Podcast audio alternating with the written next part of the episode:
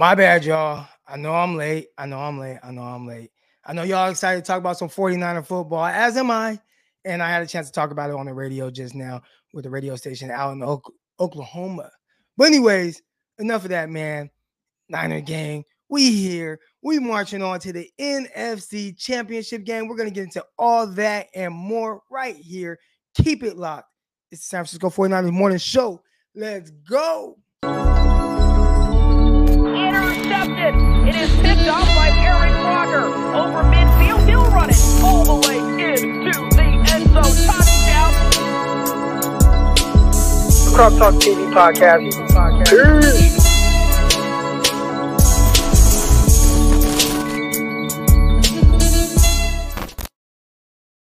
Welcome, welcome, welcome to another episode of the San Francisco 49ers Morning Show. I'm your host, former NFL and AFL defensive back, Eric Crocker.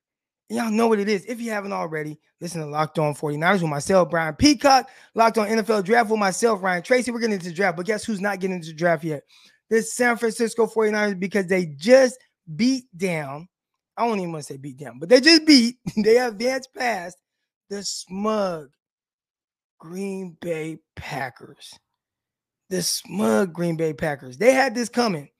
They had this coming. And and you know, the, the interesting thing to me about all this, when you when you kind of they're shocked. They're shocked. But you know who's not shocked? You know who's not shocked, guys? I don't think anybody in here is shocked. Anybody who has been watching the San Francisco 49ers since week I don't know, eight, uh, week eight, right? They know what this team is about. And this team, our guy, my guy Ross Uglum, he came on here.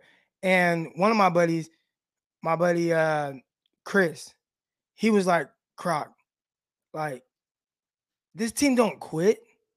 This team doesn't quit. You know, when Ross said that, it was almost, it was almost it was very disrespectful. But it was like, man, how dare you? So I let them get the, get get that off. I let them get the joke, you know, not even the jokes because they were dead serious. That was how Ross felt. Uh, any of you that listened to the crossover episode with myself, Brian Peacock, and uh, our guy Pete, Peter from the Locked On Packers, he was dead serious. The 49ers had no chance to win this game. 49ers won 13 10, by the way. Last second field goal by Robbie Gould. How about that? But the, the way that Packers were coming off, the, the the media, the just everything about them, it was as if the 49ers had no chance. And it was really, it was wild to me. There, the, the, the media came out, and if you saw everybody picked against the 49ers, everybody. But the moment, the moment one team, one person picked the 49ers to win or the moment one person or two people had anything positive to say about the 49ers, the Green Bay Packers media and fans acted like, oh my God, like how how dare how dare you pick against the Packers? This is I saw a lot of this. I saw a lot of this. I saw a lot of man, you would think the 49ers were the number one team, and the Packers were the sixth seed coming in. The level of disrespect people are giving to the Packers, blah, blah. I saw a lot of a lot of that from Packer people. And I'm like, what y'all? What are we what are we doing here? Like the 49ers are a good football team. The 49ers have the best record in the NFC since week, what, since midway through the season. Like this was a different team than week three. We tried to tell them. Week three, the 49ers are still trying to figure it out now. I think my main takeaway from the week three game, all right, the main takeaway was that the 49ers turned the ball over twice, the Packers zero times. And it still took a miracle drive for them to win that game. So that alone, regardless of anything the 49ers got going on with the personnel and who's playing, who's not playing, how Debo's being utilized, all that stuff, regardless of any of that, that should tell you, hey, this is a team like they, they, they're going to play football. They're going to play ball. Everybody knows the style of football the 49ers want to play. But Packers people just dismissed that game. Now, I get it. The the game, the way that this game, you know, the way it went down, maybe not uh, the way I thought it would, right? Not the way that y'all thought it would. But It was the way that it went down. And there is no quit in this team, as my guy uh Ross Uglum thought the 49ers would do. Hell, if they get down early, they're just gonna quit. What? This team don't quit. They were gonna quit. They would have quit when they were two and four. Four. This 49ers team would have quit when they were three and five. They, they would have quit when they just got manhandled by the Arizona Cardinals and Colt McCoy. There is no quit in this team. What are we talking about? What are we talking about? Quit. So yeah, it came down to some things that I didn't foresee happening. A block punt return for a touchdown. Uh, you know, there was a, a blocked field goal in there by Ward. But at the end of the day, especially when it's playoffs, it's like you have one game and you got to figure it out. And the main objective is to get to the next game, however that is. However that is. And the 49ers figured it out. This is a special team. Special team, and they, they're going to do some special things. No, do y'all remember when the Baltimore Ravens won the Super Bowl? Obviously, you guys remember when the Baltimore Ravens won the Super Bowl because they beat the 49ers in the Super Bowl. But what it took for them to get there, do y'all remember the, the Ravens versus Broncos game and how that game ended? A miracle pass down the right sideline at the end of the game. The safety, I don't know what he was thinking, but he just like was too shallow. It was really weird. It was weird how like the, the Ravens had no business being in that Super Bowl, but they kept fighting. It's not always going to be the most ideal way to win. But you just got to figure it out. You got to figure it out. And the 49ers have. So this this team this 49ers team is special in that way. And I think they have special guys that are going to go above and beyond and it might not be the most you know orthodox way of winning, but I have faith that this team will figure it out. And I see in the chat right now, and there are some people talking about you know, what we saw from Mahomes and Josh Allen last night. And that was special, right? And you look and it's like, you know, that's probably not Jimmy Garoppolo's game. You know, that's, you know, you typically don't want to put Jimmy in that situation. But fortunately for the 49ers, maybe they don't have to because they win in different ways. They win in different ways. I think heading into the Packers 49er game, probably Jimmy Garoppolo, I would say, is the the biggest question mark, right? You know, even heading to the Rams game, probably the biggest question mark. And for good reason. I think it's for good reason. But a lot of people, including myself, we feel like, oh man, well, you you, you know, Jimmy can't turn the ball over, or oh, the, everything has to be perfect for the 49ers to win. And and you know, because you have Jimmy at quarterback, and at the end of the day, they just figure out a way to win. So I'm definitely done trying to figure out how this team has to win with Jimmy Garoppolo at quarterback. They just do. They just do. Uh, we are going to fight. This will be the hardest game of the year. Uh, this Rams team will be tough. I agree. I agree. And I'm obviously I'm gonna get to the, you know, you guys in the chat. And I actually I'll put the link on early because I will have my guy Greg Pinelli coming on today. Uh, QB Monday, you know, we'll talk about the performance and we'll talk about Greg. You know, that's his boy, Josh Allen. You know, that's like his little brother. And uh, I could tell he was hurt for Josh Allen after that game last night. Uh, but you know, we're gonna get to you know that. So I'm gonna get to the calls a little earlier today and kind of let you guys get your takes off and what you feel about the 49ers against the Packers. You know, how you feel about the 49ers moving forward. But that Rams team, I've seen this.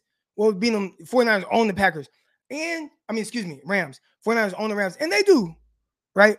49ers have beat them six straight times. Not easy to do. There's something to that. I will say this. I try to look at these situations individually. Each game individual. There's different reasons, right? You can't go back three years and say, "Oh, well, we own the we own the Rams because beat them uh three years ago. You know, we swept them, and then you know, then we swept them 2020, uh, and then 2020. Like each game is different. Each scenario is different. The personnel has changed a lot. There have been different things that have changed for the Rams since even since week 18, improving the chemistry between Matthew Stafford and Odell Beckham. So I think there is something to Kyle Shanahan owning McVay. There is something to that. Just like there's something to the Seahawks and whatever magic spell they have over the 49ers. There is something to that. But at the end of the day, you got one game, you got to figure out for that game. And everything that's been done previously, we got to crumble that up, throw it into the trash, and figure out how the 49ers are going to win this game to advance to the Super Bowl. How are they going to do that? Here's the link in the chat. Y'all know what to do, man. Hit the link. Come on live and let's talk. Come on live. Let's talk about it. We got the Kansas City Chiefs in the house. Hey, man. Hefe, Hefe KC. Big time performance by your quarterbacks, your receivers, your tight end, your coaches. Things weren't going well. You can't fold, right? The Chiefs defense, they got, I mean, cut through like a, a hot knife, cutting through butter. But their defense has actually been maybe the more most consistent thing on that team throughout this year. And when it came down to it, they needed they just needed some plays. They the, the Chiefs needed some plays, and their guys made plays offensively. It's not always going to be perfect. It's not. I did have a takeaway, and I'm glad I didn't tweet it out real quick. This be kind of my one of my last takes on this game. Late in the game, all right, we're talking about fourth quarter. The score was 21 to 23, right? Fourth quarter score 21 23 in the Chiefs Bills game. And for all the special from the quarterbacks, my thought process went to I, I, get that these teams and these quarterbacks are doing some, you know, they're doing some good things, but the score is 21 23. So, as special as they are, as special as they are playing, like 21 23, that's, you know, any, any teams put up that many points. 49ers put up that many points. So maybe teams just win different ways. And maybe you don't need a Mahomes and you don't need a Josh Allen, right? Like that was my thoughts. It was 21 23. You don't need a Josh Allen. You don't need like people can score those points. And then the rest of the fourth quarter happened. And that's when I was like, God damn, that's why you need a Mahomes. That's why you need a Josh Allen. Because when it's nut cutting time and you have to match another offense, your defense ain't getting the stops. Now you got to match that offense, tick for tack, play for play, throw for throw. Do you have the guy that can do that? That was special. And those are two of the best in the league. Those are two of the best in the league. But boy, that was special. That was interesting. I mean, that was, I was blown away by that.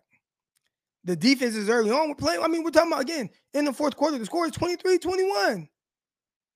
Damn near midway through the, and then all of a sudden, touchdown, touchdown, touchdown, touchdown. And it was the quarterbacks. There were some of the things that guys did in that in that game. I mean, obviously you had to run after catch, and but the timing was impeccable on these throws. That one touchdown by Josh Allen to take the lead late in the game with 13 seconds left. I mean, you had the bend route. I mean, he's throwing it before the guy breaks. It's on the line. There's no air. It's just, I mean, goodness gracious. That was special. The quarterbacks were special. The long touchdown by Tyreek Hill, first of all, that wasn't even supposed to be there. It was two man under. Two man under. Let's talk about it. You got two man under. All right. So basically, as we got two safeties high, the corners are able to get in the trail position with, with the basically the help over top. And, and as a corner, you want to get in position to be able to undercut any in or out breaking route by the receiver.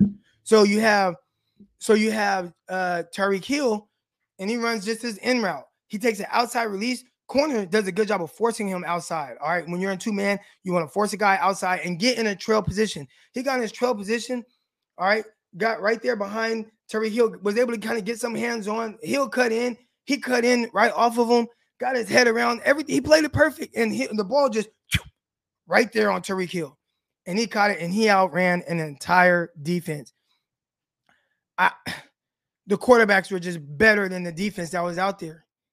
Maybe sometimes it comes down to that, but golly, you hope for the 49ers it doesn't come down to like like like what that looked like. And I don't think with the 49ers it will, man. DeMeco Ryans has done an amazing job of making adjustments and keeping 49ers in these game games defensively and stuff like that. So, but anyways, man, enough of that. That was a special moment. This weekend in general, every game came down to the last seconds. Uh, special weekend of football. That's why football is king. That's why we have 300 of you in here right now uh, watching a football morning show because of just how special football is and how it brings all of us together. And I like to, I always like to talk about us in here. We're all family, and uh, football has definitely brought us a lot closer. And I do think we have our arguments and disagreements like any other family does, but I appreciate everybody that's in here right now. If you're new to the show and you like it, hit the like button, hit the subscribe button. We're bringing callers on All right, and first I want to start off with my guy Jedi. Remember too, today is today is uh, uh QB Monday. So I will be, I should be having uh Greg Pinelli on. We'll see if his heart isn't broken by what happened with Josh Allen. That was sad. We'll get his take on that, but it is QB Monday. It is QB Monday. So all right, first coming on, we got my guy Jedi, man. Good morning. How you feeling? Good morning, brother. How you doing today? I'm doing good. I'm blessed. I got some great news. I've been talking to you all about my sports performance facility that's being built. They are coming out this week. Finally, I, the, the dirt work's been done.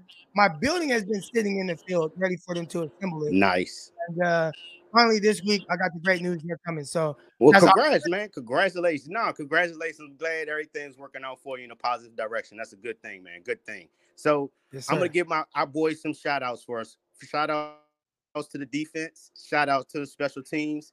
Thank them boys. I want to shout out Debo, the ultimate weapon. You know, Debo cannot be uh can never go wrong. And uh after watching the Kansas City uh um Buffalo game, I just I look at what we got and I just say, Oh Lord Jesus, please help. I hope that it don't ever get down to a moment where the quarterback has to be the guy for us. In in I don't even feel like that with Stafford because I feel like Stafford would throw us something to keep us in the game because I don't feel like he's elite. Like I don't, I'm not worried about Stafford. Let's put him to the side. I feel like we can get Stafford. Those other two boys, even for the next years coming up, like Josh not going nowhere, man, and Pat's still here. Like, I want to be, I want to be Croc. I do. I want the rematch, San Francisco versus Kansas City. I just don't want the same results. And I, I think most of us don't. But here's the thing, though, right? Like last night, and this is the tough. This is the tough part, right? At some point, people can blame other parts of of of of the teams and things like that. But let's say Aaron Rodgers, right? Let's take Aaron Rodgers for for example. At some point, you have to make a play. Your defense yeah. played well all game. You have to make a throw to put the team away. And that yeah. was the case for the 49ers in 2019, right? You're up 20 to 10. Right. At some point, Jimmy, you, you got to make a play. Everybody talked about, oh, well, the, the defense gave up three touchdowns and six, whatever the case is. Well, if if, if our quarterback makes a throw, we right we we limit that, right? You get the chains moving, you end up being able to, you know, run the clock out or whatever. That's the only way to beat these guys. And you win the Super Bowl. And the tough thing is, like Mahomes did in that game, at some point he starts making throws and, and, you're gonna have to match that. So that's the tough thing when it comes to a performance or when you're playing against teams like that. And I don't want to look past the, the, the Rams, but hell, let's talk about the Rams too. Same thing. You got Matthew Stafford over there. And at the end of the day, it's a tie game. He had to figure it out. And he made some big throws in big time moments to put that team in position to kick a field goal and win the game. And sometimes it comes down to that. Jimmy has shown the ability to do that. Now, like you know, you just can't let the game get away from you. Yeah, I just feel like with Jimmy, um, you know, the Brandon Aiyuk miss, like we can't have that. That will come and haunt us now. Like we're in the these are the games where those little mistakes are now amplified. Like a just a small overthrow will come back to haunt us. Like we the the, the margin of error now has gotten to the point where it's all even though we used to say well you know you you can don't worry about it no we got to worry about it now this is going to be the nfc championship so out of all the quarterbacks still playing we got the worst one. Like to be honest. It, yeah but but we can't I, I hear you. I hear you. But i think everyone knows what the 49ers are and what they aren't right? And it has to be a group effort. Right. Right. I just think that we're going to have to lean a lot more on the team where teams like KC, as we saw, they can lean on that quarterback to say, hey, man, we need magic help. And they got it, man. And even with the young Burrow kid, he's starting to feel himself and, and, and starting to grow into his own. So I just think, man, I'm rooting for us, and I hope, but I just think that the, the we missed an uh, opportunity with not starting Trey Lance with this. I think that Trey. Oh would, no, this is I know, I know, time. man. I know why you have to do and ruin the party. I know, man. I know. I just so, it, I blame Kansas City and I blame Buffalo. So you tell your uh, yeah. your quarterback coach, it's their fault. It's their fault. I you yeah. cannot expose me to that quarterback sex and then think that I'm not supposed to look at my team and like, man, I want that guy. I, I see what you're saying. You know, and, and I'll say this, and, I, and I'm gonna get on to the next call. I appreciate you coming Okay. on, Jedi. No um, I, I will say this. I get where Jedi is coming from in the sense of you watching that and understanding what's out there and what it looks like when quarterbacks are playing at a very high level. I get it. I don't think anyone watched the game last night and didn't say, man, I hope Trey Lance ends up being that. The issue is the 49ers right now. They have Jimmy Garoppolo, and- Jimmy is a starting NFL quarterback, and he plays well. And I've said it, and I tweeted this out during the game. There are two. I mean, last night, got to add Mahomes and Josh Allen to this, right? And I would say Tom Brady. There's three quarterbacks, maybe four, that I would take over Jimmy Garoppolo in nut cutting time, right? In that last three minutes. There's only about three quarterbacks I would take over Jimmy in that in that moment, right? Because of what he's able to do. Now, what we're not gonna do though is say Allen's stats still lost. And this is what we have to understand. You, if you are saying, if you're saying this, all right, and because we're not gonna do that. If we're saying this, if we're saying Josh Allen put up all those stats and lost, and Jimmy Garoppolo still won, we can't do that. Don't do that.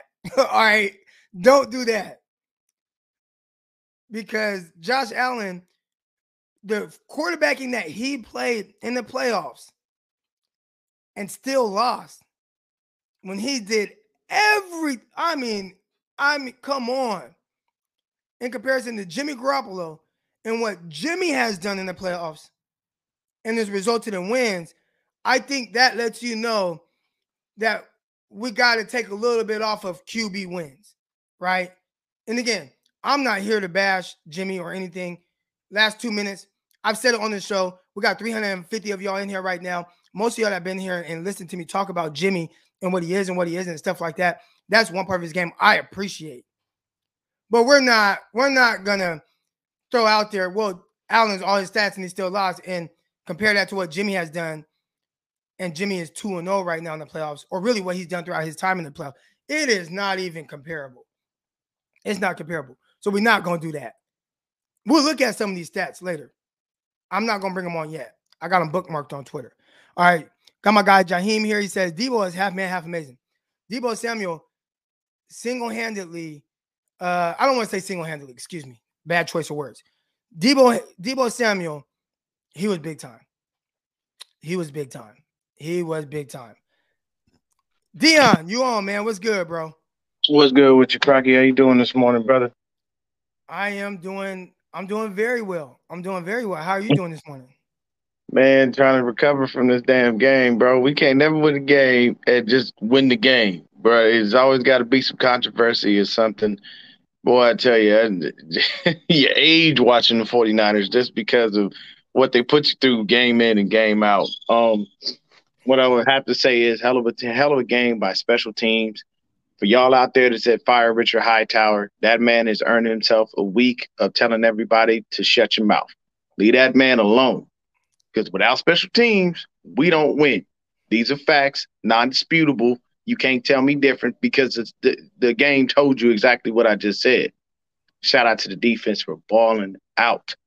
Um, offense was uh, a little suspect, but you know we got close enough for Robbie to kick that game-winning field goal. Once again, that's special teams. Shout out to Talanoa Hufanga. Gotta love the kid. Picked the ball up, scored a touchdown for us. Got us, you know, got us that tie. Um, and you know, when it comes to the offense, I, I, got, I got a couple things I, I'm gonna say, and you know, I know people on here know me. They know how I am. I keep it a buck.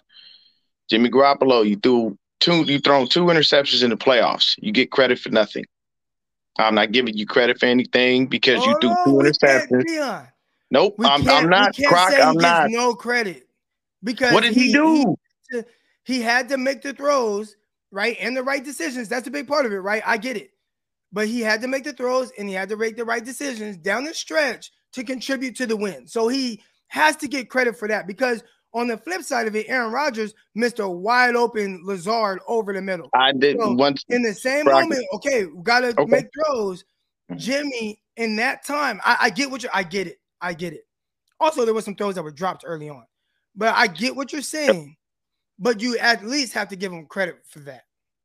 He made a couple of throws. I give him a little bit of that. But at the end of the day, I'm gonna I'm gonna give you a stat, and I love this. This is why this is why I can I, I can get you in this right now because you usually you usually stump me, and I'm like, damn it, I can't get him. Here's here's a stat: 726 yards rushing, nine touchdowns. 290 yards rushing, three touchdowns. That is the difference between the 49ers and the Packers over the previous three playoff games from Colin Kaepernick and Frank Gore and Raheem Mostert in 2019. That is a difference of 436 yards and six touchdowns rushing. And we outrushed them this game. That's why we won the game.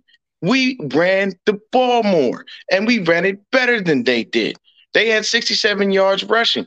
At the end of the day, this is what I'm saying.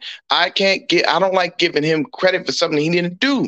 Now, he's really brash because when we beat Dallas, F you, this is our house. When we beat the Packers, F the Packers, F Aaron Rodgers. You ain't do nothing. What did you do? You had one drive where I could that that third the third drive is where I can give him credit. He threw dimes and all the receivers dropped every single ball. So that drive is not on Jimmy. The rest of the game, there's nothing else that we can say that he really truthfully did. But at the end of the day, we won the game. We on to the, you know, on the Levi South. And um the other thing that I did want to say, I am so, so sorry. RIP to Tom Compton. Rashan Gary ate your lunch, bro. He took your lunch money. He held you upside upside down by your ankle, shook you until your money came out your pockets, took your wallet, slapped you in the face, went home, told your kids to call him daddy, slept with your wife, moved in, and told you to get your car out the driveway.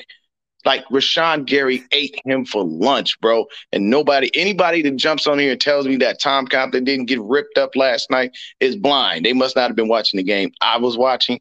It's unfortunate, but this is the reason why you automatically don't go. I'm not saying that I love McGlinchey and he's the greatest right tackle ever, but all that talk about just moving on from keeping Compton, this showed you the exposure that happens when a man has to block for too long or he goes up against an elite pass rusher. That's those are the things that you have to be able to see. Now, don't get me wrong, everybody gets beat once in a while, but uh, yeah, he got murdered last night. Well, not last night on Saturday. But hey, man, we got the win. That's all that really matters. It's on the uh, Levi South and Levi's. Y'all wrong for trying to hold us out the stadium. Y'all literally, literally are trying to hold us out the stadium. People, that's that post is is straight up 100 percent real. And I know because I called my boy who's a season ticket holder for the Chargers, and I was like, bro, tell me this. He was like, he he, he told me straight up. He was like, bro, I'm not. He was like, I'm not BSing you. They they they keeping it above. They really serious about keeping y'all out the stadium. If you do not have a California address, they won't even sell you a ticket. That's how scared they are of having to have their own quarterback go on the side account. They know we're gonna come in and take over. It's gonna be a sea of red in there anyway. We're gonna find a way. If you know somebody in California, have them buy your ticket and go out there and represent, baby. Nothing but love to you, Crocky. Congratulations on everything getting started for you with the, you know, with, with the facility and everything. You know, continual blessings are coming your way, man. God is great. God is good all the time. Nothing but love to you, man. I appreciate everything. Continue to do, be blessed and do great things. Y'all have a wonderful day. I appreciate you, big dog. My my guy Dion coming on. Uh, my guy right here, he says, uh, Soriano, he says, uh, throwing shade at Jimmy, but Kittle dropped balls. I know there were a few drops. As I, I, you know, I said it. There were some drops, balls, passes in there where I thought Jimmy did an excellent job, and you got to help him because you know, you know, what I'm saying Jimmy can start doing some weird stuff. So when he is on the money, you gotta, you gotta capitalize that on that, catch that ball. That would have been a huge. I, I'm not so sure that Kittle would not have scored. All right, so now I agree. Got my guy Snapper G here. He says not Levi SoFi, but we're calling it Levi, man, because it's Levi South trying to take over. They're trying to hold everybody out. Uh, someone just offered me a ticket. A little, little, little pricey. We'll, we'll see. We'll see. Y'all know I just came up on that uh on that parlay, so maybe I have a little bit money to be able to experience another NFC Championship game. I went to the NFC Championship game uh, a couple years ago at Green Bay, so um, that was awesome to go to. Here we go. Coming on now. I got my guy Gammon. Gammon, good morning, bro. How you doing? I'm doing great. I'm doing great. How about yourself, Croc? I'm doing I'm doing awesome, man. Thanks for uh thanks for calling in. I know you're always uh contributing to the show. You know, I appreciate that. Yeah, I, I appreciate you having me on. Uh, a couple things. I, I want to kind of go back to, to some of the last comments that the other commenter made. Um, I made some valid points before I get to my points, but yeah, I just been getting tired of the uh, of the all the rhetoric. Like as soon as the as soon as the matchup comes out, it's all you know. The default answer is, well, the other team has a better quarterback than the 49ers, so the other team's going to win. And that's really been happening ever since uh, the Saints came into town in the in the last divisional playoff match when it was uh, Alex Smith, Frank Gore. You know, we've been a running team the entire time. And I said before this game uh, to some of my friends who are Packers fans, and I said, hey, you know, we only have to stop one man, Aaron Rodgers. But Aaron Rodgers has to defeat an entire team, and uh, didn't look like they were able to do that today. Uh, that was. Right. Or- the other thing too is uh, I'm glad that we're going up against the Rams and not the Buccaneers. I think that the uh, the Buccaneers defensive line because uh, we are we're very very similar. Our offense is very similar to the Rams, except the Rams are more pass heavy, whereas we're more run heavy. I just feel like the Rams defensive line would have given us a bigger problem. Plus, with how banged up uh, Jimmy Garoppolo is, I- am worried about Suh. Suh's kind of a dirty player, you know. So I'm glad that we're not going up against him. Um, but another thing too, I, I, I do want to say is that the other reason I'm glad we're going up against the Rams is just like the other caller was saying, we're in the Rams' heads not just the players, but even their family members are trying to buy tickets from us. So that like that, that that can't be discounted. Like that, we are so far in the Rams organization head. Like even their family members are reaching out, trying to help them win. And then uh, last thing I, I want to say is, um, yeah, that the O line I, am extremely worried about since we are run heavy. Uh, we need Trent to be 100. percent uh, I noticed they kept having to slide Trent Williams over to Tom Compton's side uh, that that that last game. Uh, that that basically told me like, hey, we don't trust Tom Compton, you to do your job, so we're gonna have someone else do your job uh, for you. It's been an incredible ride for Compton, but I think a lot of fans have been waiting for him to kind of come come back to earth, and I'm just kind of worried that that's what's happening right now. The, the one thing I worried about that that I'm worried about, I'm worried about a few things with the Rams. You know, I think really good football team. There is something to the fact that, like you said, 49ers in their heads. You know, Sean McVay, I think he he knows that, right? At the end of the day. And I and I said this about Aaron Rodgers. I was talking to Ross Uglem. I'm like, does Aaron Rodgers have to prove to himself that he could beat the 49ers in the postseason? And obviously, again, boom, took another L. And I think Sean McVay as well has to prove to himself, like, no, I, I can beat, I can beat him. I can beat Kyle Shanahan. But right now, that's something that's on his mind, right? So uh, this one is is definitely, definitely, definitely going to be very interesting. Very interesting. I, the one thing though, you talked about defensive lines, and watching Von Miller, it was almost like somebody injected him with 2015. Yeah, yeah. you know, they're, they're, like, yeah. they're like, uh, yeah. Here you go. Let's take you back to 2015 real quick. Yeah. They injected that into his arm, and that dude was humming off of that edge. I was yeah, like, was, oh my goodness. Yeah, but I, I, would say this though that the reason you know why like I, am not so worried about Aaron Donald and and a lot of times like other teams like best pass rushers is because if we we do we do run it 40 times. They're usually so gassed so tired and they don't know whether to go full speed pin their ears back right go go 100 miles per hour. Because you know Tom Brady Tom Brady I think what went back 50 times. So I mean Von Miller is going to have some you drop back 50 times Von Miller gets to rush you 50 times he's going to have some good looks right? That's just that's just that but uh but I, you know, I'm, I, I think that they're not going to be able to just completely run at us because they don't know with all the movement where they'll be able to go with the ball. And then uh, last question I had for you, Croc, right? Because you know that's a big thing. Whenever we have Greg Pinelli on, we like to ask him quarterback related questions. Uh, having you here is is amazing because uh, you're you're you're the defensive back specialist. Eric Weddle, Eric Weddle, he is. I now he's amazing. There's something to be said about experience. Uh, we all knew that with Sherman. Um, it just, you know, a lockdown dude. He was smart. Is that something that somebody like um, Brandon Aiyuk and, and, and someone like because uh, uh I, I, think what are they going to try and put Weddle on on somebody like they're not going to try and put Weddle on uh, on Kittle or or uh, or anything like that. But I mean, is that something where you think just because the age that Aiyuk and, and Deebo can can take advantage of? And and thank you for your time, Croc. All right, all good. You know, I will say this about that, and that's a great question. Kyle Shanahan does a really good job of understanding his opponent's rules and how to use their rules against them. So when it comes to a guy like Weddle, I don't think the Rams are going to say, "All right, Weddle, you just go down, you play man on this guy. You just come down, you play man on uh on Aiyuk, you play man on Deebo, you play man on Jauan Jennings." But you can attack his area and understand his rules to utilize him to isolate him on a receiver. So uh, you know, they play a lot of two high, they play a lot of quarters, and they typically do a good job of doing that.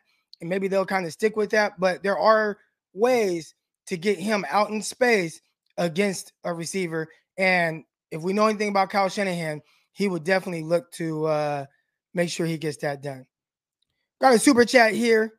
All right, wanted to touch on this. Jokes on them. I'm an LA native, and we have a strong Niner fan base out here. I got my tickets. Hope to see you, Levi South Crocker man, let's go. I appreciate the contribution. I I have an opportunity to get a ticket. I'm gonna see if I can do a little negotiating, get it down just a little bit. But uh, you know, ho- hopefully I get there. Definitely a strong fan base out there uh for the 49ers, and that's why we're calling it Levi South, right? So we're calling it Levi South. A lot of fans in that area, a lot of fan 49er fans throughout California. And I think how they show up to SoFi Stadium and really how they travel kind of shows 49ers, man. They kind of they own they own California. That's for sure. That is for sure. Got some people that asked for the link. Again, I'll have to cut everything off by about uh 7 30 a.m. Pacific time as far as the chat goes with the uh, link because we will be having Greg Pinelli come on and talk quarterbacks. But first, I got my guy Darius coming on. Darius, good morning, bro. How you doing? I'm doing very well, man. Good morning, man. How you feeling? I'm feeling good, man. I'm feeling good. How you doing? Yes, sir, bro. I'm great. I, I just I told my, my my my folks this morning, man. Like I'm I'm still I'm still elated, bro. Like I'm I'm on cloud nine. Uh, first and foremost, my it's time to start walking with a little bit more faith in our team, bro. Like they're going there and they're making it a point. In inspired Jimmy. I'm not Oh, Darius, your Darius, your your audio is kind of up and down right now. All right, hold on. How about how about now? Yep. Okay, you're good. I don't know what you did different, but that worked. Good. yeah. All right, for sure. You know, I can move this thing around, man. You know, you you know my situation, man. But uh, anyways. Yeah. Uh, so everybody's talking about you know, Jimmy, Jimmy, Jimmy. But the Niners are making it a point, man, to go out here and win, regardless of how the quarterback is playing. Everybody's focused on their job. If I do my job perfectly right, it will affect this game. Perfect example: special teams. Those guys have went out there to try to block a kick for so many games now, and we've been hoping that they do it. And they finally did it when it counted the most. They might not do it again, but they did it at that moment, bro. And, and it's like it goes back to what I said our identity is by any means necessary. Is just go out there and let's get it done, man. Let's not focus on what we don't got. Let's focus on what we do have. And like you said, Kyle is an expert at taking your best pieces and using that against you, man. Every game there was a monster. First it was Micah Parsons. You know what I'm saying? Now it was it was AR and Davante. Um, and it's like every week is gonna be something different. You know what I'm saying? Like I'm I'm tired of hearing about this Jimmy. We're in the NFC championship. I don't even like Jimmy's gonna be who he is. We already know this about that man. So just uh, let's go beyond that. You know what I'm saying? Um there's something else that you said uh that kind of interests me as far as um as far as it goes like uh dang you had just said it bro my bad i'm drawing the blank right now but no, you get. I'm happy that we're in. We're in. I'm happy that we're going to leave Levi South. That than that long plane trip to Tampa Bay. Even though I think we would have smoked Tampa Bay, I like it that we're at home. And I have this theory too. I have this conspiracy theory. Tell me what you think. The Rams kind of didn't really play the second half like that because they already knew that they had won the West. And I feel like the defense stayed competitive, but the offense, they kind of just started dropping back more and just throwing like I don't know. Maybe you know, like I said, it's a conspiracy. It's a ten. It's a tinfoil hat theory. But what would you think? You think they? You think they still stayed in at that game? I think they they did, but you know, obviously didn't have the same thing on the line as the 49ers. I think there is something to that. So now at the end of the day, now everybody in the playoffs, and now what's on the line is the the Super Bowl. So there, you know, there ain't gonna be any, and I'm not saying that they're lax, but you know, just when you know you have something, right. you kind of just, you know, it's there's a certain level of comfortability that kind of sets over you, contentment. Right. You know, okay, we won the NFC West. It is what it is. And then now, you know, so but yeah, now Super Bowl's on the line. So you're, you're gonna get everybody's A game. All right. And another thing too, I wanted to say, you know, last night was a battle of two of the future. Like those are the future of NFL, man. Mahomes, and the boy. Uh, uh, uh, it's almost like Brady. Brady versus. I'm drawing a blank on his name now. Josh Allen. Brady versus Manning. Yeah, but it was like a Brady versus Manning type thing back in the day. Like that's what it felt. You see like, what I'm right? saying? Yeah. Right, bro. And it's like that's not fair for somebody to try to put that on Jimmy. Like, oh well, we got Jimmy, and it's like, nah, bro. Like we got our team, and they're gonna have to deal with us as well. They got to deal with our run game, deal with that front four, deal with that nasty secondary. I have to salute. Oh yeah, and Croc, listen, bro. He was fresh off the bench. I'm pretty sure Josh Norman knows a cornerback ain't supposed to leave his feet unless he's jumping for the ball. But yeah. he was excited, man. You know what I'm saying? You ain't called his name. They ain't called his name in three games, bro. right. it was his time. You feel me? Um, I'm hoping that Trey Lance last night gave me a lot of confidence in the future for Trey Lance. If they're comparing him, he's supposed to be a Mahomes prototype, whatever. I'm happy as hell, bro. Like, Jimmy, I hope he does the best. I'm very hold interested on, to see. You. Oh, go. I'm gone. All right, yeah. Uh, what got I was saying was, um. Go ahead. all right. Comparing him to it's bad. My bad, Darius. I had to get you off. It was it was going in and out. The uh, reception was it was it got real shot, man. But I, I get what you're saying. Like seeing those guys in their ability, uh, and and knowing that Trey Lance has that in him. Not saying that he's going to be that, but just knowing he has that type of uh, upside. You know that that's exciting to see what type of player Trey Lance can develop into. I, I get what you're saying, and that's why you trade up to three to get a guy like that because that is the upside. Like that is the potential of it.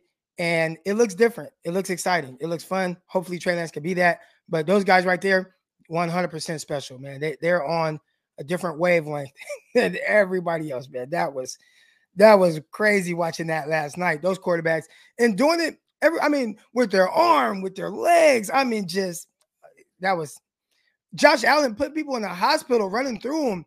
Uh Mahomes took off for like a 50 yard run. I mean, special, special players. Here we go. Got my guy Mike coming on. Mike, good morning. How you doing? Hold on, Mike. You're muted. Your mic is muted. You good? I'm good. Gotcha. Let's go. All right. Uh, good morning to you. First off, congratulations uh, on the new facility. Um, blessings to everybody's family. I hope everyone's in good health. I just want to get that off. Um, man, and if you uh, when you see BD Peacock tell him no hard feelings, I went kind of hard on him in the uh, react. oh, Uh, good. I'll man, tell but um, yeah, I'm. I don't want to talk about the whole Jimmy thing, so I'm gonna just get this off. I do agree with some of the last callers. Um, I hate when people say quarterbacks win, quarterback win record. It's a team win record. The quarterback is part of that, an important part, but it's a team win record. That being said, DeMeco Ryans, we should have another black head coach in the NFL real soon. That man is amazing. Um, I remember one of the specific adjustments he made. Josh Norman had just come in. He's pressed up on Davante Adams. They're showing a single high look. And, you know, Aaron Rodgers wants to wait to the last second to see what the defense is going to do. And Tartt bails out on top. Norman gets the press, and it's a small window. Rodgers has to fit it in, and he misses it. And those are the specifics and the type of the little things and the details a lot of people don't pick up on. But that DeMeco seems, I mean, he seems to have perfect timing with his blitz calls, with his disguises. I saw bracket coverage on Adams. He threw the playbook at him, and it was beautiful. Um, I also want to give credit to uh, Robbie Gould, two 50 yard field goals last week. I'm not gonna lie, I was one that was trashing Gould. I was trashing Gould earlier in the year. I was like, get rid of him, save that money. Did you see him in the warm ups? Did you see uh he had a kick Oh, in kicking warm ups over the and it didn't even Packers? No, no, not that. I mean, but yeah, we saw that. But there was a kick, him warming up, and like Uh, it was uh it basically was like a 50 yard field goal, and he didn't even reach the goalpost. Like it was short.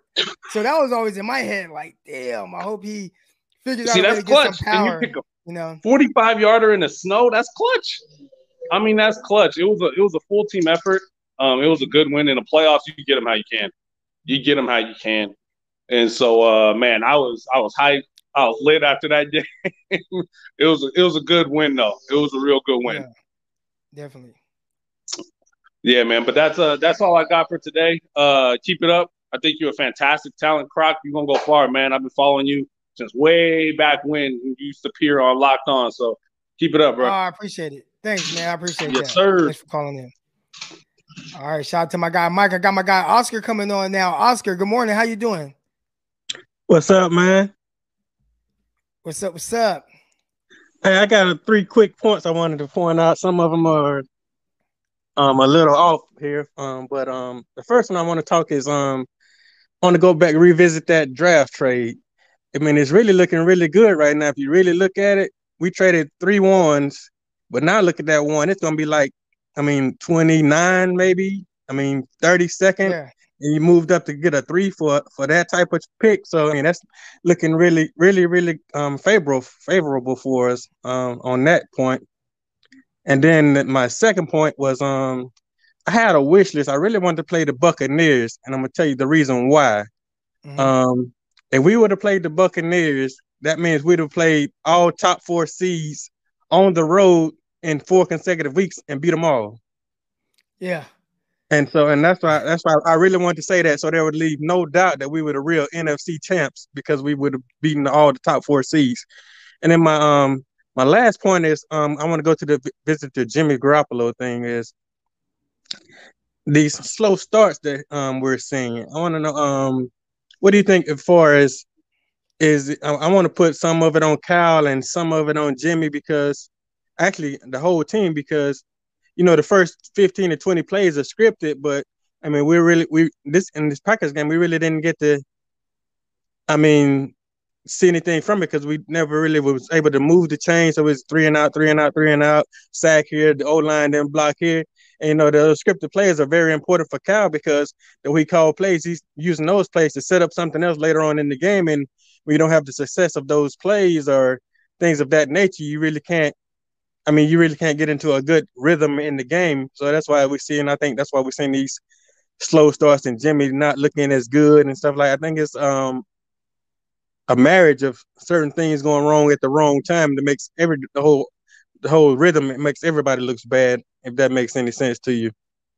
Well, they, they did start fast against Dallas, right? I mean, 49ers jumped out to a, decent lead. What was it, 10 0 uh, right away, right? Right, right. Uh, so, you know, against Dallas, they came out firing, scored a touchdown on the opening drive. You know, the issue in Dallas was that they kind of kind of slowed down a little bit as the as the game went on and kind Right, of lull in the middle. Right. I'm not gonna So- say what now. Jimmy Jimmy makes some um poor decisions. I would say. I mean, you can't. It's not his thumb. It's not his shoulder. It's in his head. It's decision making. And then I think we, I see when he's getting that pressure on him. He that's when he really gets panicky and just like, let me get this thing out of here as quickly as possible. And he try to throw it to the flat. And I mean, two of those balls in his Green Bay game should have been pick um pick six. I mean, the one the cornerback didn't even look at the ball. He went for the, the guy to try to um tackle the Yeah. guy. But um, but I I mean I get what you're saying. But I mean, it's just I don't know. It's I mean I, I try to give Jimmy the, the benefit of the doubt because I mean I'm one of those people that I mean I want to see the 49ers win. I don't care who's back there quarterback, but I know um I, I the, get uh, what the you're whole saying. the whole what team got to be blamed. what, what- you're saying is the eye test shows you something weird, right? Right. Like, when you- just watch them and and you see some of the things, and those things kind of worry you a little bit. And I Oh, think yeah. Shanahan has done a good job of being able to work around that, and I think the team too. I think the team is the team is built to be able to kind of withstand some of those weird moments that Jimmy Garoppolo is capable of having. And at the end of the day, like my guy Rich says here, all you got to do is, hey, you know, put Jimmy on your back, right? Carry him to that two minute to about three minutes left in the game, drop him, and then he'll carry you the rest of the way. So you just gotta, you know what I'm saying? You just gotta get to that point right there where you know, you know, you gotta live with some ups and downs and some weird moments or whatever. But carry Jimmy to those last three minutes. Last three minutes, he gonna take you home. He gonna take you the rest of the uh to your destination. He like Oh Uber. yeah, You definitely. know what I'm saying? He like me, right? Like I, I I be flying all over and stuff. You know, I gotta hop on the flight. The flight takes me to somewhere, and then once I get there, the Uber or the Lyft, it take me the rest of the way to my destination. Jimmy is Lyft. Oh yeah, leading the horse to water, and then you got to make him drink, right? Yeah, yeah. But I appreciate you coming on, Oscar. I'm gonna get the uh, the next caller on. Oh yeah, definitely. Appreciate it. All right. And my guy Oscar, I got Bigfoot, Bigfoot's mom on. Bigfoot's mom. Good morning. How you doing, man? Good, man. How you doing, Croc? Can you hear, can you hear me? I, I hear you loud and clear. I got you. All right, cool. Just want to make sure, man. Hey, I just want a uh, couple comments, man, about that game, man. The defense, I mean, that that was one of the best defensive games I've ever seen the Niners play, man. Shutting down one of the best quarterbacks in the league. I mean, from the safeties to the linebackers to the front four, that was just that was impressive. That was very impressive. Um, I look forward to this Rams game, man. I think that we can definitely uh, play a game like we did against Dallas, where we come out hot, you know, uh, just really push them around. When we got that's that's our mentality. We got to be physical. We got to pound that rock. We got to waste that clock. Long drives. That's that's how you beat the Rams. That's how you do it. We got to stick to that motto, 100. percent No, definitely. And and that's gonna be the 49ers, that's their identity, right? Yep. Pound the rock, run the rock, uh, you know, try to limit mistakes and play good defense. And you know, Yep. they've been able to do that. And and then push comes to shove, and there's a time where they do eventually get into a shootout, then you know they'll handle it there and see how the team reacts. But I think right now, teams are kind of playing into the 49ers' hands.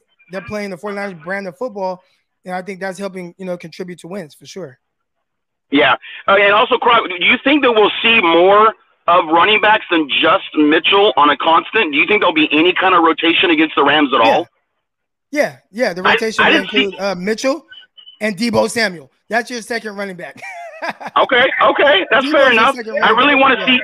No, I get it. I just really want to see Wilson. I know he got hurt in that last game, but I just really wanted to see possibly a third. You know, maybe Hasty in a couple runs. You know, just kind of mixing it up so that way we're not pressuring Mitchell to show up every single run. You know, that's a lot on a rookie, and he's he's done great, but I just don't want to overwhelm the kid.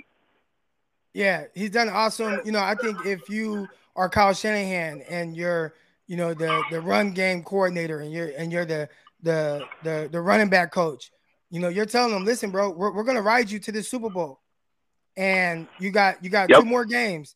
You got two more games to kind of carry this, and you have the whole offseason to, you know, get back healthy, get back right, and come into shape into OTAs. But it'd it'd be that much more rewarding when you're holding up that Lombardi trophy at the end of the year. So you just gotta gotta you gotta put it on the rookie's shoulders and uh and and see how far he can uh, carry you a little bit. But I think if, if we're talking about a spell back right now, that spell back is it's, it's Deebo Samuel.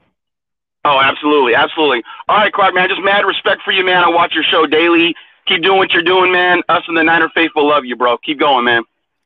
All right, appreciate you coming on. All right, y'all. I'm still waiting on my guy Greg Pinelli. He says, uh, okay, he's grabbing his coffee.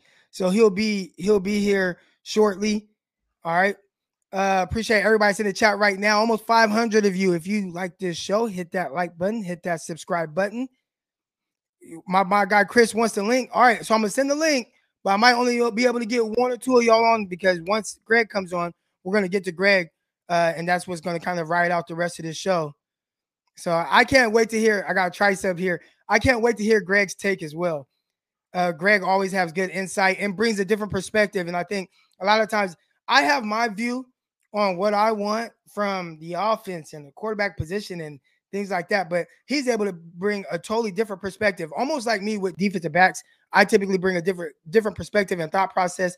Greg Pinelli, our resident quarterback guru that comes on here, trainer, uh, you know, trains guys like Josh Allen. That's why, you know, he's, like Josh Allen's big brother, uh, trains. I mean, he he it's like 50 different quarterbacks in the Central Valley and California and that whole area. Quarterback guru, man. Uh, there's nobody more knowledgeable about than him about that position. So can't wait to have Greg on. Before I get Greg on, I got my guy Chris Roscoe's on. What's good, Roscoe's?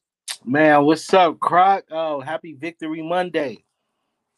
Happy Victory Monday. Feels good. Feels good. I just want to say, you know, Patrick Mahomes and Josh Allen just had me in awe yesterday. I mean, what they did yesterday was it was special. That's that's that's playoff football right there.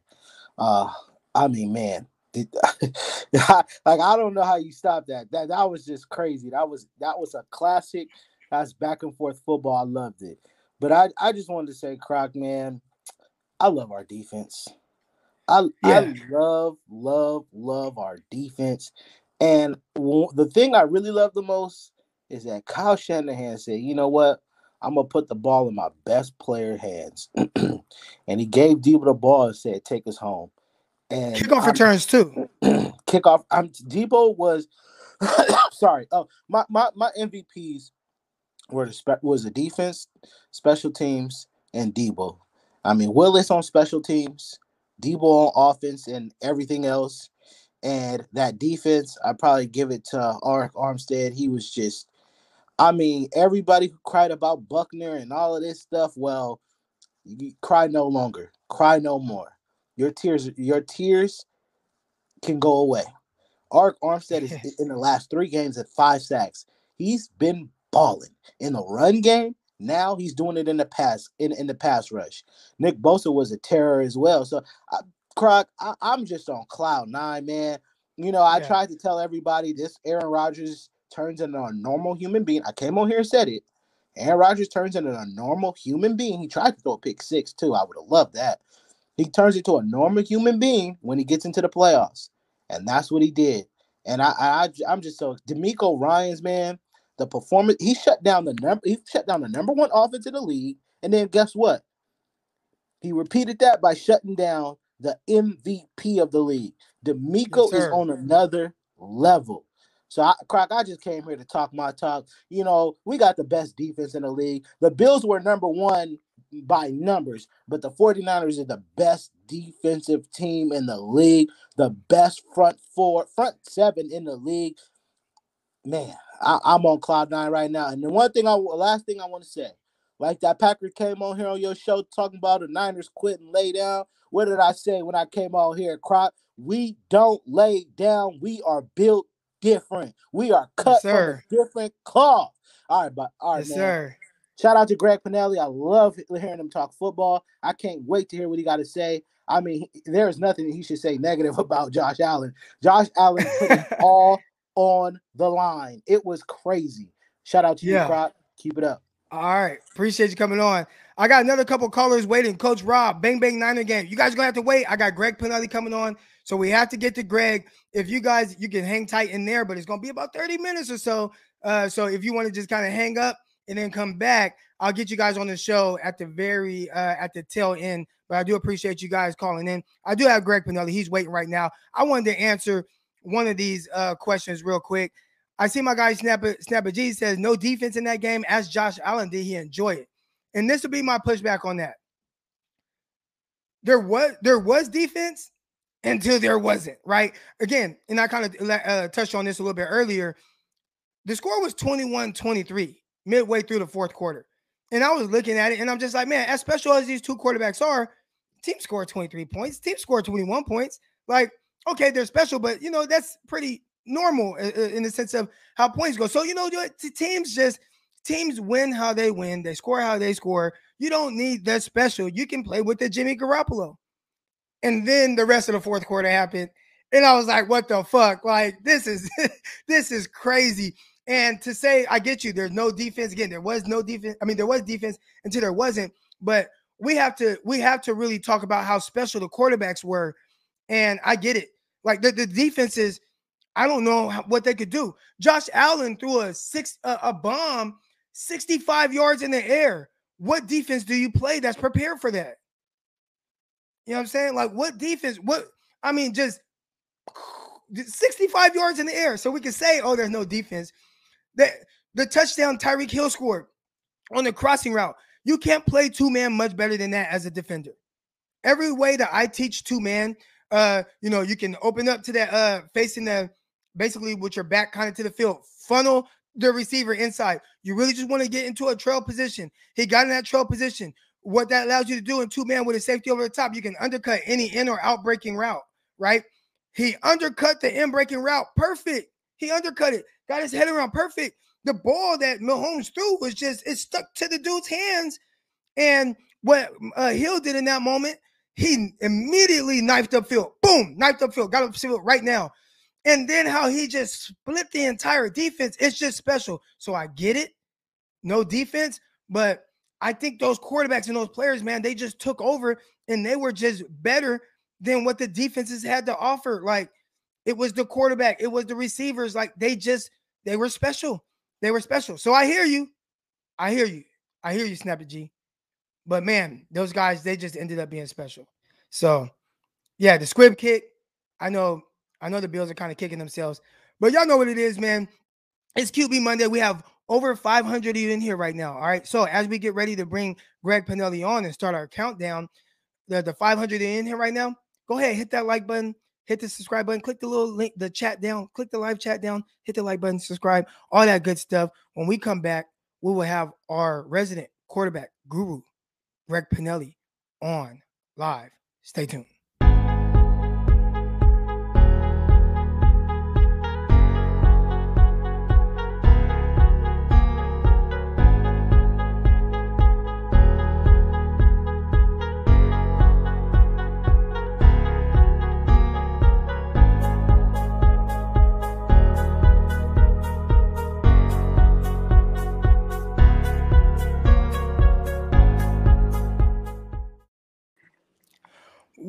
Welcome to another episode of QB Monday. Again, we've already been in here live for an hour, but now we have our resident quarterback guru, Greg Pinelli, on. Uh, Greg Pinelli, quarterback trainer, trains all type of quarterbacks all throughout California. And if you need guys coming from Arkansas or whatever, he trains my guy. He trained my guy. He trained my guy Strand Smith to be an all-state quarterback, all-state. So this guy, he's working, he's working wonders with guys, and um, you know, doing some really big things. But also, he trains guys like Josh Allen, uh, Tyler Bray, who's on the 49ers practice squad right now, trains Tyler Bray and works with Tyler Bray. Tyler Bray actually works under him. All right. So uh, this is a big time guy, and it doesn't get much better than this as far as understanding the game of football and quarterbacking. All right. So, Greg Pinelli, uh, you know, obviously, I typically jump in here and ask you about your your little brother, Josh Allen and kind of what you saw. And I saw your wife's, uh, you know, obviously I follow her on Instagram. Shout out to Francesca, Miss Pinelli. And, you know, she posted videos of you, you know, the excitement and everything that was kind of going yeah. on. So kind of take us through some of those thoughts while you were watching Josh Allen. Yeah, we're we, going to get to the 49ers and, and the quarterback and stuff like that. But just what you saw from Josh Allen, how proud you are of him, and kind of just that, that game in general from the quarterback's perspective. Yeah, no, um, well, disclaimer too. We watched it at Bray's house, so Tyler actually got released, unfortunately, but he got released because uh, Jimmy played. So Jimmy was full yeah. health, full go, and you can't have two quarterbacks um, on the practice squad, especially this late. So hey, tell uh, Tyler Bray he has a nice uh, I like that uh the brick over there on the on the the brick yeah. on the uh the fireplace and everything. Really nice, nice touch. Nice they're, touch. they're talking about covering that too, and I'm not a big fan of them covering that. So we're gonna have to have a chat with them about that. But um, no, he just got that new house. His next door neighbor is actually uh, Lorenzo Neal. So uh, wow, uh, he, got he lives. His wife was a teacher. His wife was one of my brother's teachers at Lincoln High School. But go ahead. Sorry. Oh, really?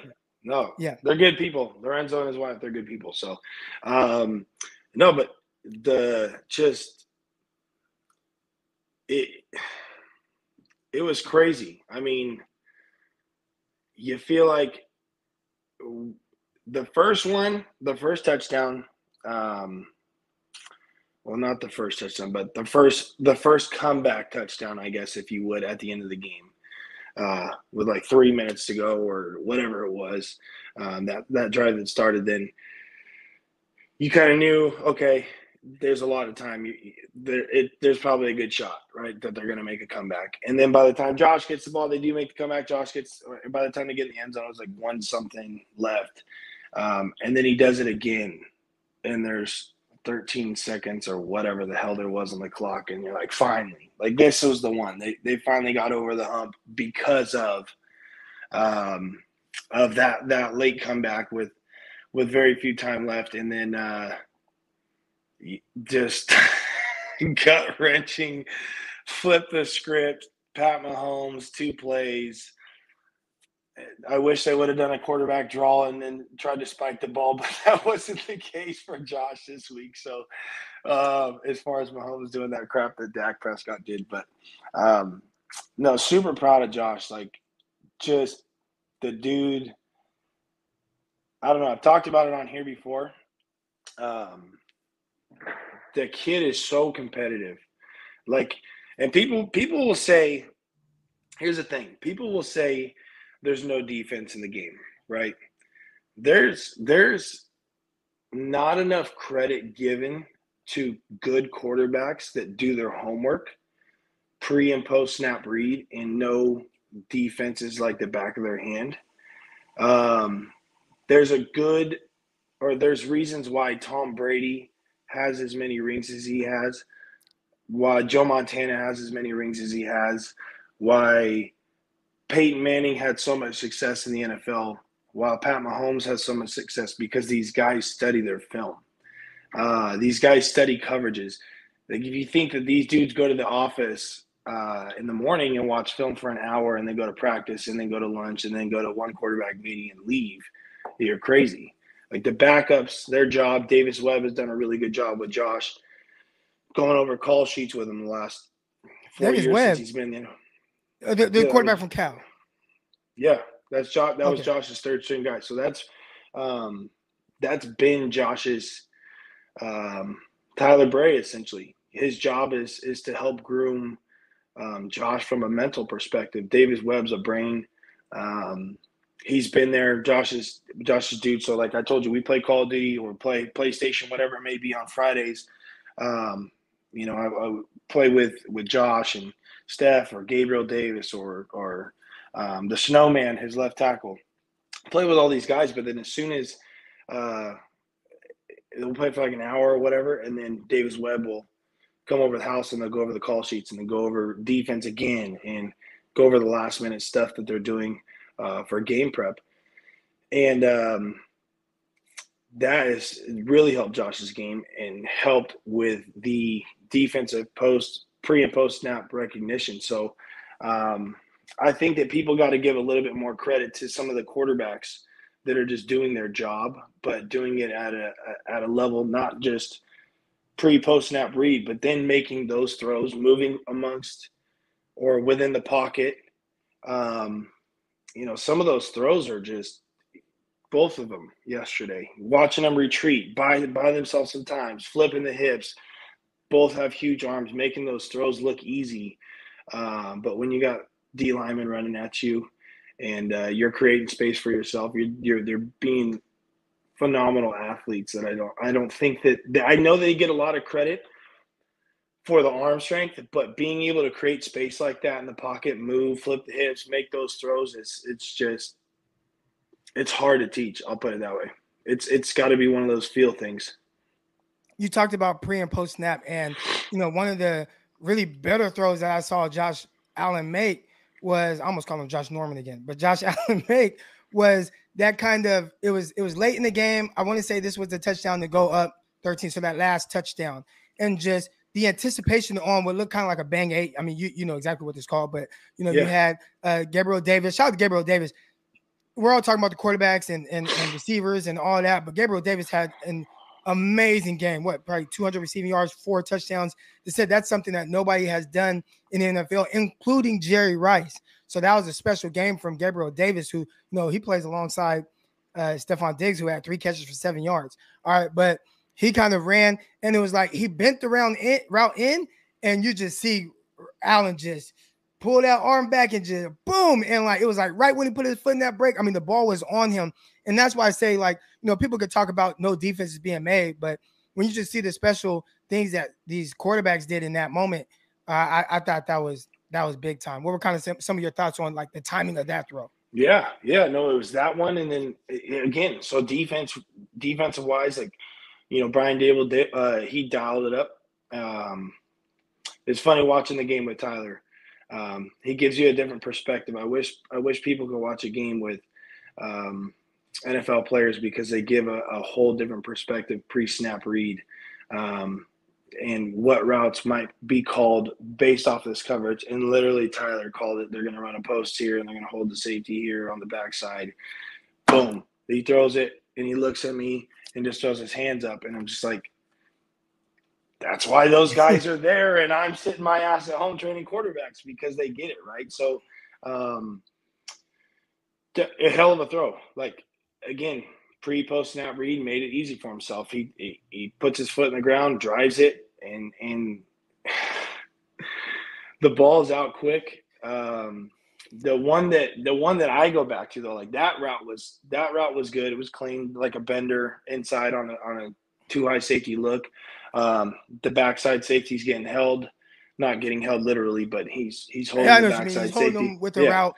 There's a route Yeah, to the backside. Right. So for, for more most people that you know he wasn't really getting held, but he was he was being held with his eyes and, and with a route on the backside, um, and and he bent it inside the safety. So typically, if you had a seam route on two high safeties, you're not going to run the seam route into the safety that's in front of you. You're going to bend it inside the safeties, and the quarterback will throw it with anticipation right when you snap your head around, and that's that's pretty much what happened. Um, and I'm not saying that was a, a set bender or a set seam route, but that's what it that's what it was or bang eight um eh, you know it looks very similar but the one before gabriel davis put the freaking corner on skates I didn't. I, out of out Lord, of my that was nasty. me being in the cornerback fraternity, I could not bring that play up. I, I didn't want to I talk knew about you were good. That one, I'm going back to that one. That one was unreal. He snapped it off, and it, he, uh, I don't even know what the hell to say. Like that guy, who was the corner? I don't even know who the corner was, but it just, man, he looked lost. It was quick too. He popped up, but the, the ball was already out. It, it was it was filthy. So just a overall display of arm strength and athleticism. Um, uh, who the hell was it? It- It's that rapper. I saw him tweet tweet something out, um, saying that he, he he was pissed off that his boy White Vic didn't get get didn't get a chance at the end of the game. Uh, Um, talking one about of the rap- Josh Allen. yeah, talking about Josh Allen. So one of the rappers on Twitter or something like that tweeted it out last night, saying that he was pissed that Josh, uh, his boy White Vic, didn't get a shot there at the end of the game. Um, but yeah, I, I both of those guys are freak athletes. Put it that way, and they might not look like it. Um, they, you know, those dudes might take their damn jerseys off and their shirts off, and they don't look like a sculpture like Cam Newton's always looked like. But um, from a, a athletic standpoint, they they find ways to get it done, and, and both of them. Um, that's kind of the new wave of, of what quarterback play is. Um, you know, Herbert has kind of showed that he can do similar things, and he's a big ass quarterback too. Um, My brother saw Herbert in a grocery store. My brother lives out there in Irvine, and he was like, "Bro, what the fuck? This dude Herbert looks like a a giant. He's that person. Yeah. He's huge." Yeah, he's a big guy. I mean, Josh is 6'5, 240. Pat Mahomes isn't as big, but um, he's like six three, I think, 225 ish probably. Um, and then Herbert's 6'6 or something like that, probably 240. Um, so people, yeah, people really don't realize how big these guys are, especially when you stand next to them. I'm I'm six, almost six three, two hundred thirty pounds, and I feel small when I stand next to them. So, um, but you got to be big. You got you're taking shots from Aaron Donald. You're taking shots from Von Miller coming off the. Taking, these guys are huge, so it pays to have a little bit extra. That's why Big Ben's big ass was staying at 260 his whole career. He, that's what that's what made him last. Um, but no, Josh is. Uh, I know he's pissed off. Obviously, I, I talked to him uh, via text briefly after the game, um, and it, it wasn't lengthy by any means. But I'll, I'll FaceTime or talk to him. I'm sure this week, and we'll probably play some golf next week, and he'll have some choice words, I'm sure, and uh, and then he'll move on, and that's the way it goes sometimes. you you have these. Uh, you talked about kind of the changing of guard of the quarterbacks, and I think people looked at that performance between Josh Allen and Patrick Mahomes like, man, that's kind of the Brady and the Manning of the pastime, right? And you look, you talked about just a different dynamic that they bring, whether it's their ability to make plays and things like that. But got both of these quarterbacks led their team in rushing. Our Patrick Mahomes led the Kansas City Chiefs in rushing with 69 rushing yards. You also had Josh Allen, who led Buffalo in rushing with 68 rushing yards. So these are guys who are, you know, Mahomes over 400 yards total offense. Uh, Josh Allen just shy of 400 yards, both four to- touchdowns combined. And I had a, a person in the comments below mention all those stats for all those stats for Josh Allen, and they still lost, right? Right. As opposed to a guy like Jimmy Garoppolo, who doesn't have nearly the stats of those guys, but he won. What's kind of your your take on that in the sense of the the the QB win type thing? Um, well, here's the thing too, Josh. uh, I, obviously, this being a, a Niners podcast, but I, I watched all of the Bills games. Um, that has been kind of their their play. Um, he doesn't have a run game um, like the Niners have. You know, they're not going for a buck fifty every game on the ground with just the running backs. Um, his he carries that that load a lot from a running perspective. You go look at the numbers, I bet um, I bet he led the team in rushing in I'll take a stab and say 12 of the 12 of the 17 games this year. Um, and that's how it was last year. And I think I think realistically, um, and I said this also when they lost last year, and you watch Tyreek Hill do like that flash slant, you know, like under whatever the hell. He's basically like a little drive route, like it's just a little under against man, one step outside, boom, he's gone. Um, he did it last year. I know you you probably remember seeing it, and they were playing man, I think, with Trey White. And my thought was, why the hell are you playing man on Tyreek like that? And they didn't do it really the whole I, and they might have done it more but they were more successful at it yesterday until they went again and then Tyreek's running and throws up the peace signs at him and does the exact same thing he did last year and I said when they lost um, they lost last year your Josh's team the Chiefs or excuse me the the Bills have to now prepare and set their roster every year to be basically to beat the Chiefs in the playoffs if you want to get to the Super Bowl. Like you're going to have to do that, and they did a good job at it. Um, but the Chiefs just ended up having the ball last, and and why um, Matt Milano was covering Travis Kelce at the end of the game instead of a strong safety or something like that. I don't know.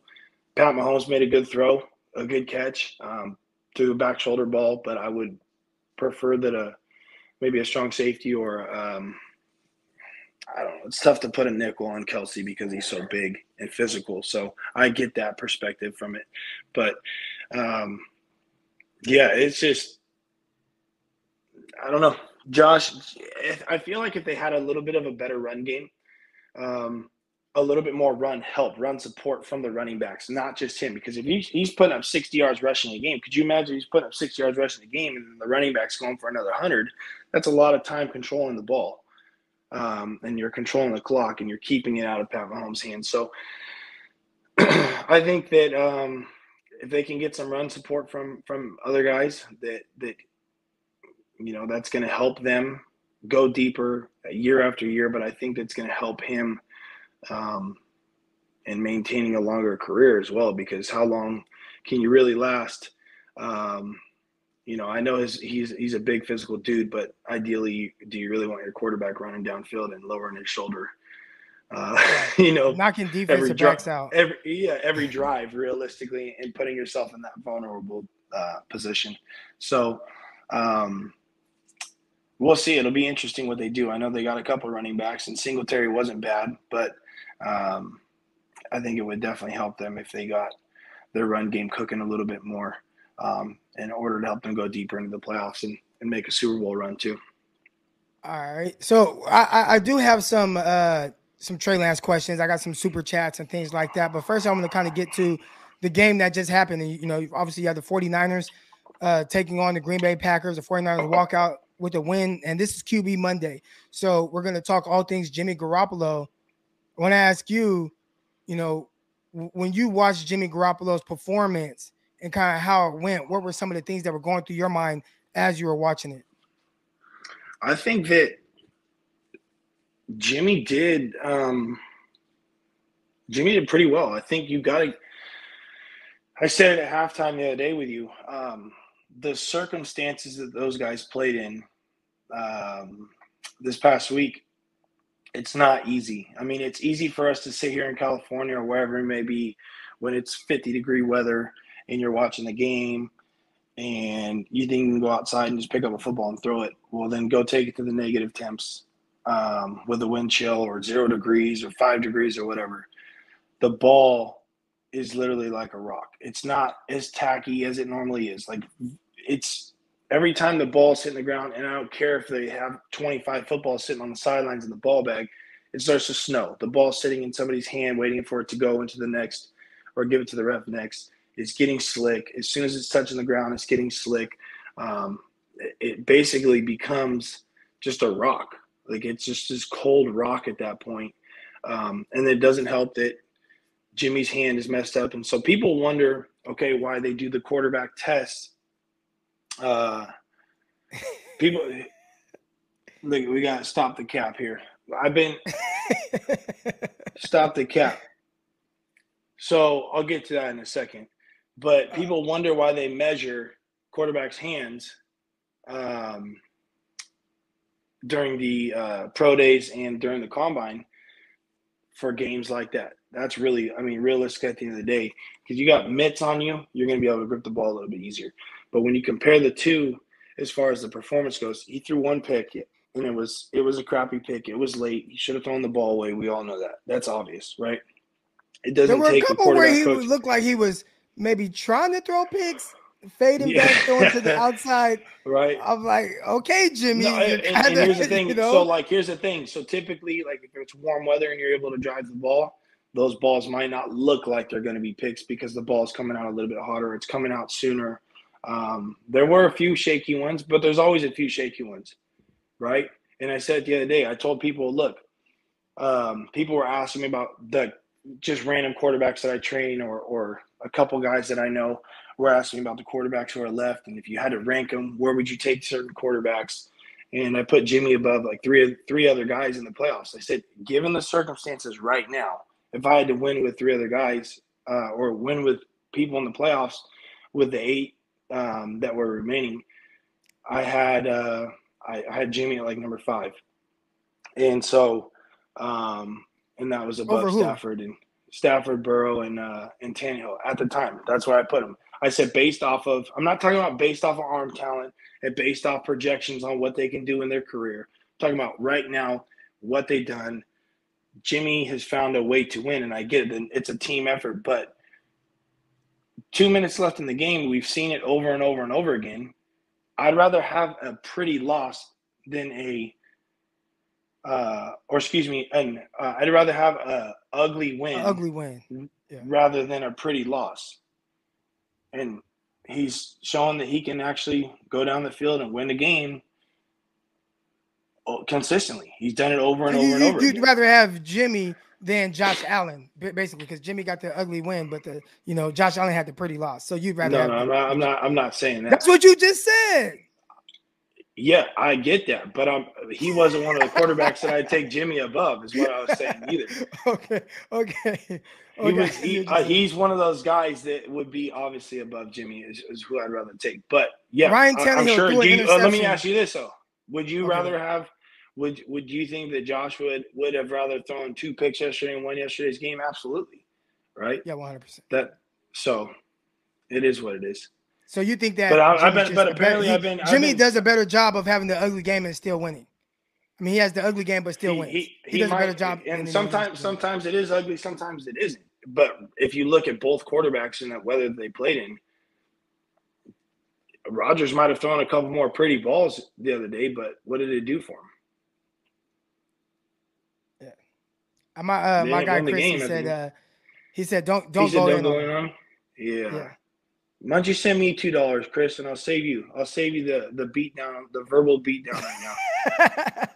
I'll, I'll, No, I'll cash just you. Uh, I'll No, cash I'm you two dollars. I'm joking.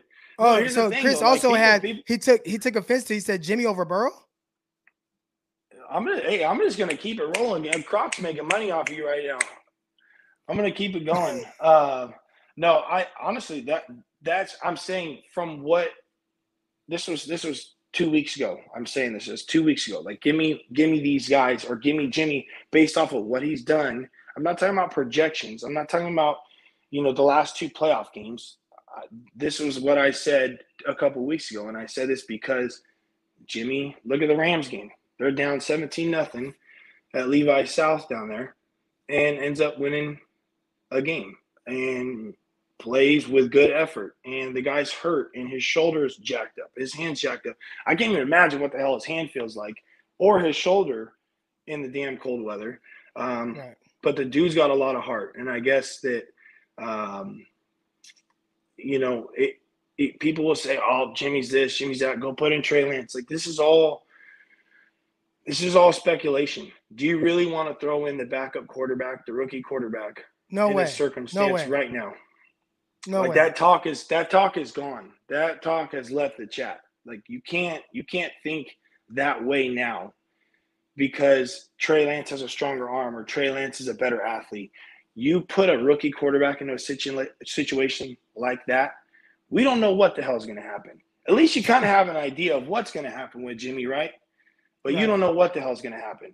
And and I don't think you really want to test that out right now. I, I understand the sense of want or the sense of urgency to get a quarterback that's an athlete. And I hear people say, well, I hope that he's 75% of what Josh and, and Pat Mahomes do um, or, or can do.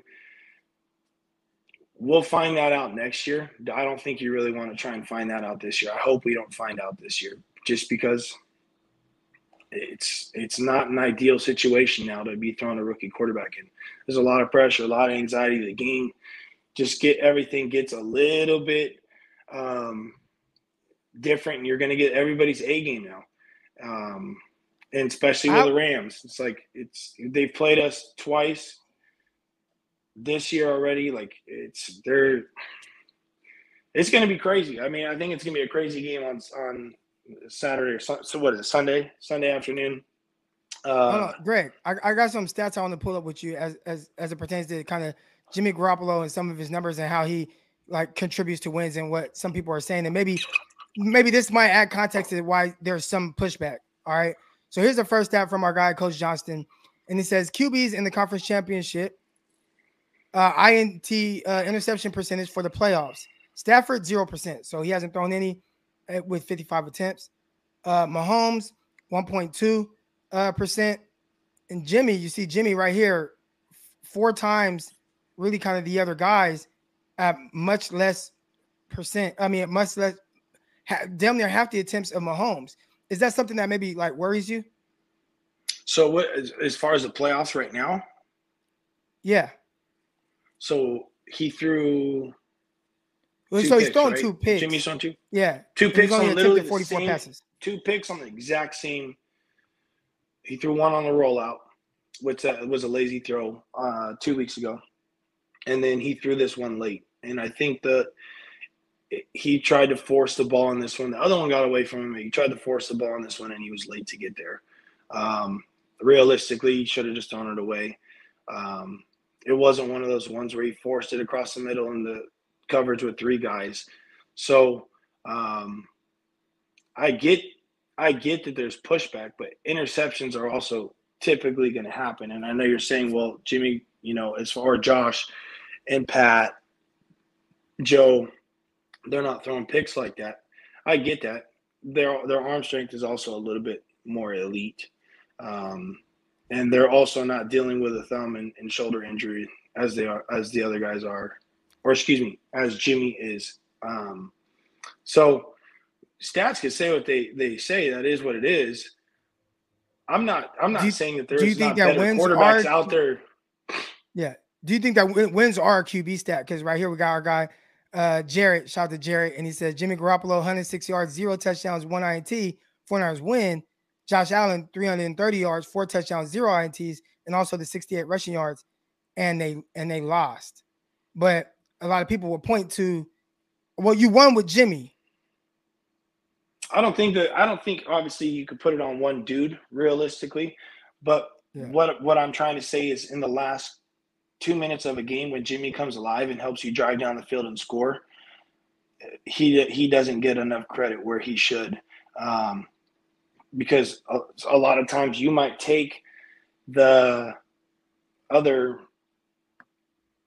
55 minutes of the game or 57 minutes of the game and it, it's somewhat decent play. It might be mediocre play, and then two minutes hits, and then Jimmy's like Yeah.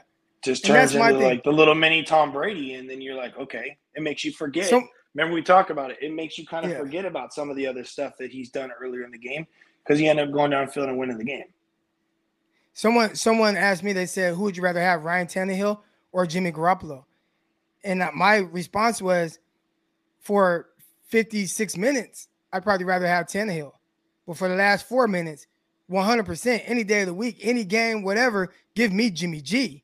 you know, That- and that's my- that's my four arguing point. Give me Garoppolo. And that's and That's that's, probably the that's what matters, I guess, most if you look at a lot of 49er games. For however it turns out the way that it does, they're not getting blown out. So more times than not, there is it's going to come down to those last few minutes where Jimmy G excels and for whatever he's done to put the 49ers in that position to be to win the game, good or bad, they will typically have a shot late in the game. And I think that's when Jimmy Garoppolo comes through the, the, the most clutch. And I think, like you said, that is something that I think everybody kind of has to has to factor in. And that that was my arguing point. You say, well, you're to take Jimmy over Joe Burrow. That was my my point. Is do I would I take Joe Burrow as it stands and how Joe Joe Burrow has played up to this point? Like if you were Yeah, starting the season, it, it is like Yeah. if- okay, week one, you got to go into the season with a quarterback, Garoppolo or Joe Burrow. You're 100 percent going to say Joe Burrow. Now, but you're also saying, hey, playoffs, winner go home situation, last three minutes of a game, who am I giving the ball to? Joe Burrow, Jimmy Garoppolo. You're going to choose Jimmy Garoppolo. Is that Jimmy right? Jimmy has proven it over and over until he proves it until he proves it wrong. And knock on wood, hopefully we don't find that out this weekend. But um, the guys just found a way to get it done. So I'll give him props for that. And he played against Aaron Rodgers, who's considered one of the greatest quarterbacks ever, right? The stats were damn near the same. Literally, if you look at him, I think Jimmy was 11 for 19. Rodgers was uh, 20 for 29 both had no touchdowns, and Jimmy had a pick late in the half. Yeah. Same game. So the same game have to get essentially. to- It just looked prettier from Rodgers than it did from Garoppolo. But again, I told you I'd rather have an uh, ugly win than a pretty loss. And realistically speaking, now he's played what I think he's played Aaron Rodgers four times. Take away the game that we lost earlier this year with Rodgers came back with 37 seconds. Jimmy Garoppolo would be 4 0 against Aaron Rodgers. All right, real quick. We got I got a good amount of super chats here, so um, people have questions for you. We got this first one here. Greg, fantastic job with Josh. What specifically would you work on with Trey Lance to improve his game? uh, pre and post snap reads, uh, getting the ball out a little bit quicker on some of the shorter throws. Um, he's got a hell of an arm, he, and we've talked about that, and you guys could see it. Uh, but I think Trey has a little bit more of that wasted motion, as we've talked about too, where he'll lift the ball up. So a lot of the shorter throws where the arm angles kind of change, and you watched last night where Josh is doing this RPO run pass option read, and he'll flip and throw it sidearm that's quick. Um, a lot of those guys, a lot of the elite quarterbacks that you'll see in the NFL right now, all have baseball backgrounds, um, and and a lot of quarterbacks at the college level that are elite have some baseball backgrounds. But literally, um, Talk The about the wasted motion, because I, I think that's the part where you know you've talked about it a couple times on the show, but we got 530 some people in here. Maybe they haven't heard you talk about the wasted motion that we Yeah. see. And and one thing, real quick, before you get in, you talked about it where it's like, well, he's gotten to this point, right? He's gotten to this point, third overall pick. You don't want to change things too much, but you also can see scenarios where it kind of hinders him a little bit, maybe with getting the ball out a little quicker. So I think most people, when you say wasted motion, a lot of people will kind of allude to the long. you know, he kind of Mhm. brings the ball here sometimes, but that's not what you're talking about. There's something No. else he does. Talk to people about that. Yeah. So when we have the ball here, I don't even have I don't have a football on me right now. Actually, yeah, I do. Right here. When you have um, the ball in the carriage here, so you'd hold the ball here in the carriage. Okay. Most times quarterbacks will push that ball straight back in this kind of like a flat L ish position. Tom Brady, he won't set the ball with his wrist here, so we'll keep the ball. This is like QB lesson 101 right here. Okay. So when you get the ball back, that point of the ball here and your elbow stay connected together. Okay. And that's what locks your wrist. And then you want to keep your wrist locked all the way through, associated with the elbow. So by the time I'm throwing the ball, where's the point of the ball and the elbow? They're staying connected together, right? But that motion happens here, it's like what we call flat L position. Now Trey gets there, okay? Back in the day, they used to teach this, or some people will teach this, and then they'll just lift it straight up and they say it's quicker, right? That's kind of become obsolete now because the biomechanics studies say just because it's quicker doesn't mean that your body is in sequence or the biomechanics of it is uh, producing enough power or as much power as it would be getting one continuous circle going through. Trey gets there, but Trey has the ball in the carriage here, and then right as he's about to throw, he has this like timing mechanism for himself. So he'll it's almost like this hitch in his motion where he'll go up here with the ball in the carriage, he'll go up and then go away here, and this to here is taking longer than him just going from here to here, right? Or here to here. He gets there, but it's longer than this. So that little hindrance in the in the motion is something that he's done. It's become like a timing mechanism for him to do that and start the motion. The problem is on quick game, um, you know, where you're doing RPO slants or you're doing flat routes and the ball's out or should be out now, he still kind of carries through that same motion rather than just trying to get the ball out as quick as possible. Obviously, most of the times they'll turn they'll throw those routes without the laces, and most people will kind of shorten it up. I think that's one thing that he'll probably work on this offseason with Quincy Avery um, is shortening that motion a little bit or making it happen a little bit quicker where the ball is out now on the quick game. Um, his feet are pretty clean. He he moves well and he does a lot of stuff in the pocket. Just getting him comfortable. And people are gonna say, well, how can he get comfortable if he's not playing? He he will obviously be in the game next year. Um, and it's to be a little bit of a learning curve, continuous, and we're to have to see. You're to see some good things. You're to see some crappy things. It is what it is. It's the NFL, right? Those guys on the other side of the ball have a job and they get paid for what they do as well. So it's not just to be Trey Lance. Let's step in, just like Josh. I mean, there's a there was a learning curve with him. Um, Pat Mahomes. You know, a lot of these guys. It's it's hard to sustain a four touchdown, 350 yard performance every single week.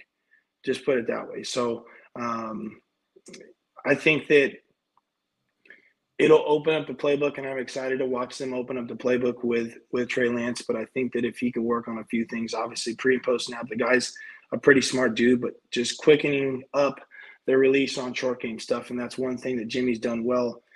Is um, his quick game is pretty solid. He gets the ball really, really fast on quick game uh, especially in zone holes or man coverage, man blitzes, things like that, where he can throw it over defenders on slants and, and in routes, things like that. I do want to ask you um, before I get to the next super chat question. With what you've seen from Gar- Garoppolo so far, whether this season, throughout his career, or in the postseason, do you see anything? Do you think that he's done enough to where even if they win the Super Bowl, it's like, oh, we have to bring him back as opposed to playing Trey Lance? Um, I don't. I I said it earlier. I said the only way they'd probably bring Jimmy back is if they won a Super Bowl. Um, and I still kind of stand by that. I think it would be tough though at this rate. Um, just like I said, given the equity um, that they gave up a lot uh, to get Trey Lance. So you're obviously going to want to try and recoup one of those picks. I'm not saying that Jimmy's going to be a first round trade. If he goes and wins the Super Bowl and goes lights out in the Super Bowl, he you know he might go fetch something. Just because the NFL now with the trades has become like the wild wild west as far as uh, what people are willing to give up for a trade, right? Um, Yeah. You know, Jared Goff, right? Jared Goff went and got, or the the the um, the Rams sent Jared Goff to the Lions, and they threw uh, another first or they two first round draft picks. I forget exactly what it was for him, and um, and he got sent there. So like that, what does that tell you? And he was in the Super Bowl, and a lot of people would say, um, you know, he was a, a pretty solid quarterback and whatever it may be, but they still gave away. The Rams still gave away a couple first or a first. I think it was at least one first for Matt Stafford. So two first. So how does that make you feel as as Jared Goff? Like it makes you feel probably I think that's the part too. A lot, a lot of 49er fans missed that, right? Jared Goff, his time with the Rams, if you want to talk about like wins and stuff, his time with the Rams, nobody really won more games than him during that span.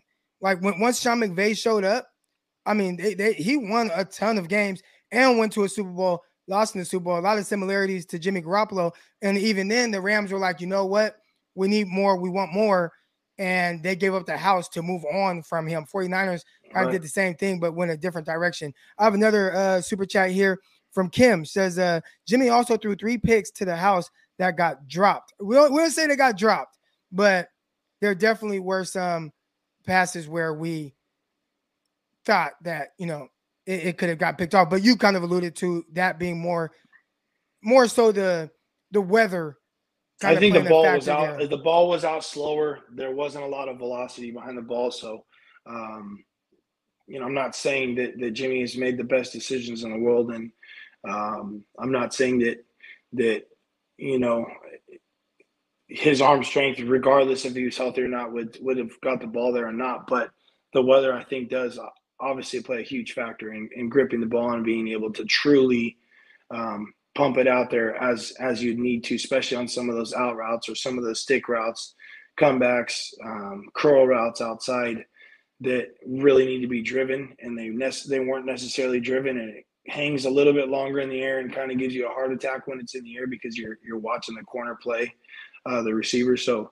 Um, that's what I'm going to contribute it to. But um, it also takes a little bit of luck. That, that's football. You know, it takes a little bit of luck. Uh, there's plenty of times you can watch, and I'm not saying yesterday, but there's plenty of times you watch Pat Mahomes. He gets pretty lucky. Um, he he has a, a lot of luck, and I think I talked about it earlier this year where he had.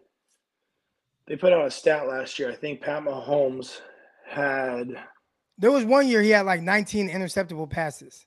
Yeah, that there was there was I think at the time they showed the stat there was 14 dropped interceptions, which would have put him at I think when they put that stat out, I would have put him at like 30 something touchdowns to 24 picks or something like that. Yeah.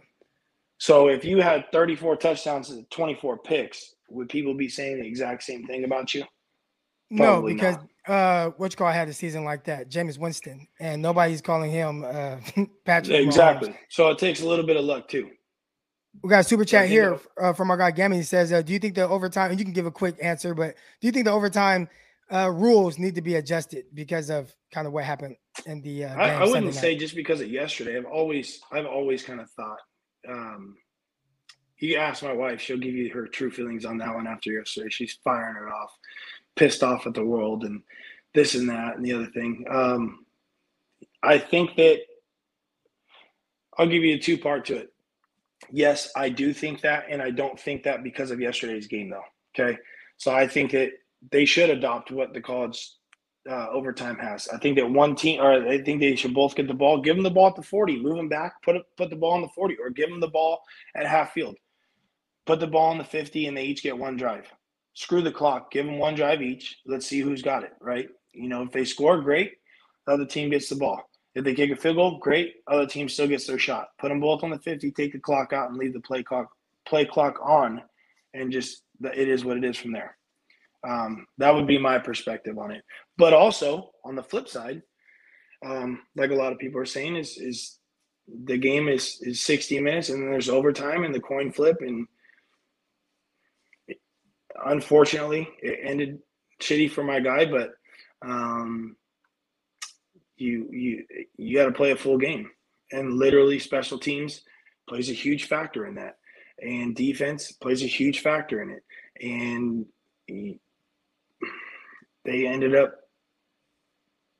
playing, you know, freaking basically 59 minutes and you know 59 minutes and 50 seconds of it or whatever. And and and or 47 seconds and there's 13 seconds left and people say oh they should have they should have done this they should have done that. Again it's tough. It's it's very easy to sit in our seats right? Oh, and i say that with all of us and make make calls and and make suggestions and this and that and the other thing.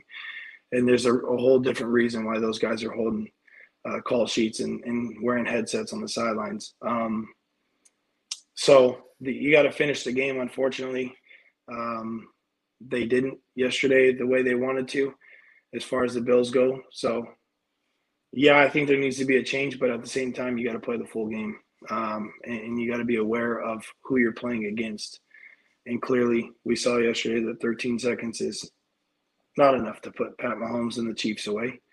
Um, but if they they pooch kick it or whatever it may be, maybe which is probably what I would have done, um, or or said that I would have done yesterday, you've run off another three to four seconds, and and maybe they had one less play to run. So, all right, here we go. Got another uh, super chat here, and it's my guy Chris, and he says Jimmy was doing that pre-injury, and I think that's talked. You you know the ball's kind of floating, being late, passes being intercepted. He talked about the Tennessee Titans game where you know he overthrew a a receiver on a crossing route where the ball got away from him and, and he and he threw a pick there. So I think here's the thing with Jimmy, and I said this on a podcast recently, and I actually got it from someone in, in that tunes into the show.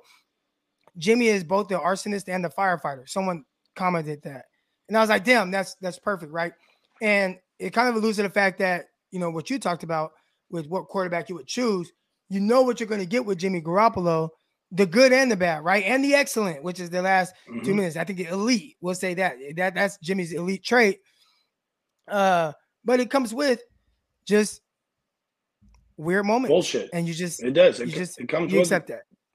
Yeah, exactly. Right. Uh here we go. We got Kim here. And she says half of the time Jimmy puts the 49ers in the situations to come back. And again, that kind of that that uh, too alludes to the fact that he's both the arsonist and the firefighter. And he does a really good job. I mean, he is an amazing firefighter, right? He is amazing at putting out the fire.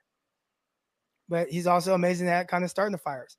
I've talked about it how uh, I've talked about how I do believe that some of these games, not all of them, but there are a good amount of games that the 49ers play that are probably closer than they have to be when if you kind of have to lean on Jimmy to put a team away. Uh, it seems like that's not really a strength of his then when you do look at the games that the 49ers put teams away, a lot of times it's the run game, right? Just big gaping runs, runs, runs. And obviously that's a big part of 49ers identity. I wonder how much of it is because of Jimmy Garoppolo's kind of ability to keep other teams in games at the most, you know, inopportune times. And I'll say this: I think that Jimmy, people, people don't. I, I, also think that understanding this too. Yeah, he'll he'll make a couple errant throws or a couple shitty throws, and but it puts you in a in a bad position. Um, but also on the flip side, if you watch what he does, uh, we take it for granted. Most people take it for granted, but don't realize the difficulty of it, um, and especially um, when there is pressure or exotic coverages and they're rolling or whatever it may be, or there's blitzes, how fast Jimmy gets the ball off and makes some of these throws that look easy, but really aren't that easy. I mean, he gets the ball out really quick on a lot of and gets gets it to the receivers and get lets them get upfield and and he'll stand in there and make some of these throws and take shots. Um, that look like they should be easy balls. And yeah, uh, you'll say, oh, well, he's an NFL quarterback. He should be doing it. I watch games a lot on Sundays, and there's a lot of NFL quarterbacks that throw some of these balls and miss them a lot of the time, too. And Jimmy seems to be lights out on some of these quick game throws that are going for 10 to 15 yards a pop. Um, and then he'll do something where he'll try and throw it over the middle deeper and it sails on him and then we're back at square one. So yeah, you get the you get the pluses and then you get the the minuses from Jimmy. Um, but he's found a way to get it done at the end of the day. So I, it's it's hard to really really bash on him. Um, if we were losing these games, yeah, well, this conversation would be completely different. Uh, the Rams traded a farm for a quarterback, and so did the 49ers. Difference is they are starting the QB they traded for. I hope Jimmy can pull through. Also, differences, right? I mean, uh, Matthew Stafford's yes. in what his ninth or 10th season or 11th season, whatever it is, as opposed to a rookie quarterback who didn't play all of last year, uh, played at the FCS level, which powerhouse, uh, but you know, played at the FCS level, and uh, so there are some differences. It's not apples to apples in that scenario as to why one guy is playing and the other guy isn't. Uh, we have a couple comments here from my guy uh, Melf Hunter, one of our favorites here. That's always in the chat. Jimmy still hasn't played good in five playoff games. I think there's when you look at the stats, there's something to that. But he also hasn't been asked to do a whole lot. So I think the 49ers would probably can would like to if they can if they can have a game to where Jimmy doesn't have to be the guy, I think Kyle Shanahan is good with that. Right. So what y'all feel like Jimmy is playing good might not be how Kyle Shanahan thinks about it. Maybe Kyle Shanahan thinks is like, hey, as long as we win with Jimmy Garoppolo, that's a good game from Jimmy G, as opposed to expecting it to look like a Josh Allen or Patrick Mahomes performance. Does that make sense? Yeah. The expectations might just be uh, lower. Uh, yeah, from, the expectations, from a statistical the expectations, output. Uh, that that's another thing is the expectations are set that Jimmy should be doing this, that, and the other thing. Um, put it this way, in a, and we talk about team efforts, right? Team efforts as a whole. You can't put a win and loss on a quarterback. It's a team game. Let's look at the record for the team when Jimmy Garoppolo is not in the game. I'm not talking about this year. I'm talking about since Jimmy's been there with the same team that he's got when other quarterbacks are in the game. And I'm not saying the other quarterbacks are Pat Mahomes and Josh Allen or there are other starters in the NFL. I'm just saying guys that were in the system with Kyle Shanahan they're not. It's not good with the exact same teams. So what? So and I and I know people are going to say, well, you can't. It, it, you, I don't think anyone's comparing Jimmy to, or you know, yeah, Jimmy to Beathard and and Mullens and Hoyer, who are all going to be lifetime backups, and we don't expect Jimmy to be that. Do you think that uh Jimmy, if you would the 49ers be better off with Derek Carr? as opposed to Jimmy Garoppolo? Or, uh, I or say let's say again, a Deshaun Watson. Those, let's say a Deshaun Watson. You know, it's one of those. Uh, it's hard to say because it's it's a specul. It's a, it's all speculation, right? Yeah. Would they be better off with Trey Lance? Would they be better off with this guy? Would they be? I don't know. We will never know. Um, well, we we'll will know. We'll find out next well, year. Well, no, yeah. I'm, but I'm talking about like with with other yeah. dudes you know, as far as the speculation goes. We'll find out next year with Trey Lance. But um, we saw it when Jimmy first came in to the 49ers. That's why he ended up getting that contract. The Niners were absolute trash. Jimmy G shows up, wins five games straight, makes he beats the Jaguars that year, who had the top defense in the NFL. Yeah. He ends up um, having a comeback drive once or twice, and he looked like a baby Tom Brady driving down the field. Eh, while he was doing so. And it was a complete. As soon as Jimmy started playing, it was a complete change of pace. And give this is given the fact that Jimmy only had probably a quarter of the playbook because he was only there for so a short amount of time. So you had to pay the guy, right? The the culture changed when Jimmy got there. They went five. They won zero games to one game to five games immediately. Um, so you were left in this position. Do we continue down the path that we were going, or do we pay the guy that's going to go fetch money from somebody else that was Tom Brady's backup for three to four years, um, who was groomed under Belichick? Do we let him walk and keep being trash, or do we pay him because we've won now? And that's what they had to do. It was either it was, Right. it's pay to play at that rate, um, and that's what they had to do. And I think that if you went back, and I'd be willing to bet if you went back to that same scenario today, given what we've seen of Jimmy, take your feelings, take the feelings out of it. I think a lot of people would still take Jimmy Garoppolo. I think you would still say, "Hell yeah, we would, we'd have to have him." Um, that's just my opinion. I don't know what you would think of that. Would you have rather them say, "Screw it, let him walk," and then start back at square one again, As opposed to what? Like, as opposed to signing him and giving him the contract that they did give him? no, you. Well, I think most people want them to, you know, uh, franchise tag him, but I, I didn't want a franchise. I actually liked the contract. The contract was essentially two franchise tags, a little bit more than two franchise tags. So I thought the way they constructed it was perfect for a guy who came in not 100% sure what he is, but you gave yourself some outs and you gave yourself some time to kind of see, hey, we can let it play out a couple years. Will he eventually be what we want him to be? If not, then we can trade the house for a rookie quarterback or look into Matthew Stafford or look into Deshaun Watson. So, and I think they did all of those things. They checked all their box. So Grant Cohn is the one that says the arsonist and the firefighter. I knew I heard it on this show, so I knew that. And somebody had put it in our chat. So I've been kind of running with it. Like, and I say, like, hey, somebody in my chat said this, but Grant Cohn's the one that said it. So uh 100% makes sense. And I think everybody understands where he's coming from uh with that. Got Mark here, Lemur. Grant, Grant says, uh, Cohn every week still says that Jimmy G is trash, but here we are.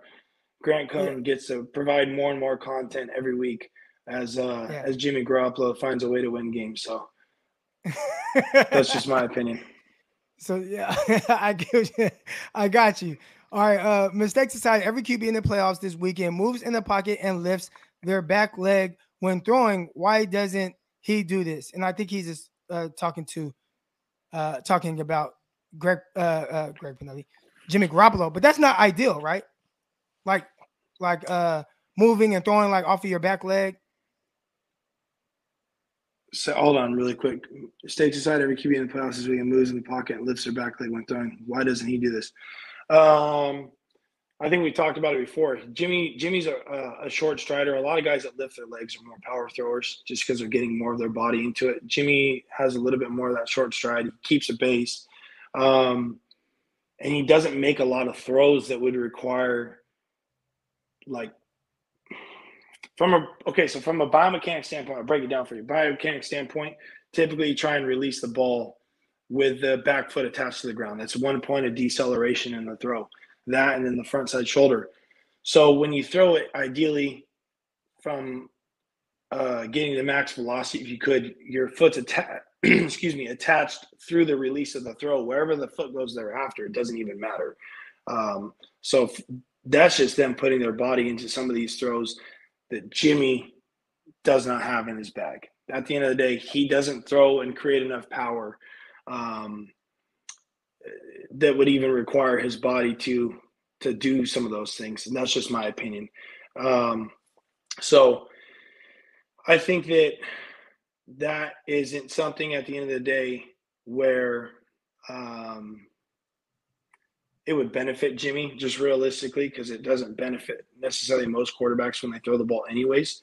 But um, those guys do it because they're creating a lot of torque, and that's what they're naturally their foot will just swing up and do that. Um, but from a biomechanic standpoint, it's not necessarily providing them um, any extra, if you would. That's that's coming from the arm, and those guys have elite elite arm talent, Yeah. and Jimmy Garoppolo doesn't. That's just the bottom line on it. All right, we got another uh, contribution here from Kim, and we just got two more questions after this.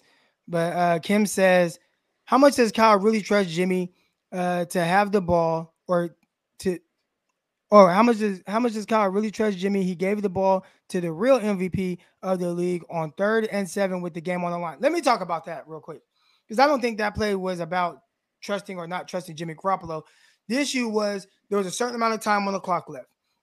All right." um, do you throw the ball, risk throwing an incompletion around one minute left, and now you have to try a long field goal, and if you miss that, you set up good field position with around a minute left for Aaron Rodgers to drive down the field, or do you put the ball on the on the ground with the run game, run the clock.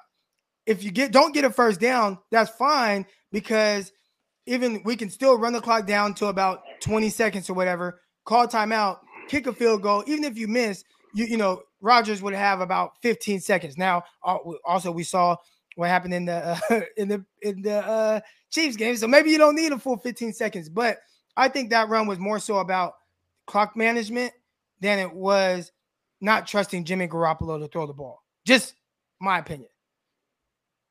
That's just my opinion. Uh, we do have a couple of questions here that weren't super chats, but I wanted to kind of get your opinion on, and then uh, we'll get out of here. But we have Christian Soldier. He says Trey Lance has no pocket awareness at all. Have you seen the lack of pocket awareness from Trey Lance? No, I'd say that he has pocket awareness, but then um, again, it, there's some some ghost pressure that might creep up, or that there's a time clock in your head, right? So um, when you drop back as a quarterback, you you have this kind of clock going in the back of your head, right? Where if you're not getting touched at a certain point, you're you're gonna feel like you're about to get touched or or hit or whatever it may be, or the ball is supposed to be out on time. Um, and so it goes both ways, having pressure and not having pressure, and not having pressure and getting out of the pocket for no reason. Some guys will do that um, just because, like I said, that time clock goes off in their head, or the first or second progression wasn't open. So they think, okay, my check down is either there or I'm running. And sometimes with Trey Lance, that check down for him is going to be running because he's a great athlete. So that's one thing. I think that there that pocket awareness comes with um, obviously experience as well and having an understanding more of the playbook and confidence in the guys up front. So he might not have the best pocket awareness right now. Josh Allen didn't have the best pocket awareness when he came into the league, and neither did Pat Mahomes. And a lot of guys have crappier pocket awareness than both of those guys, or all three of them, but they still find ways to get the job done. I, I think that next year, um, as Trey Lance gets more and more reps, uh, that you'll see him start to accelerate a little bit more in the pocket. Um, because, like I said, also he was a pro style guy in college, so it's not like he was running these sprint outs and, and getting them out of pocket and these run pass options essentially with sprint outs. You know, it's either run or or or uh, or excuse me, throw it or tuck it.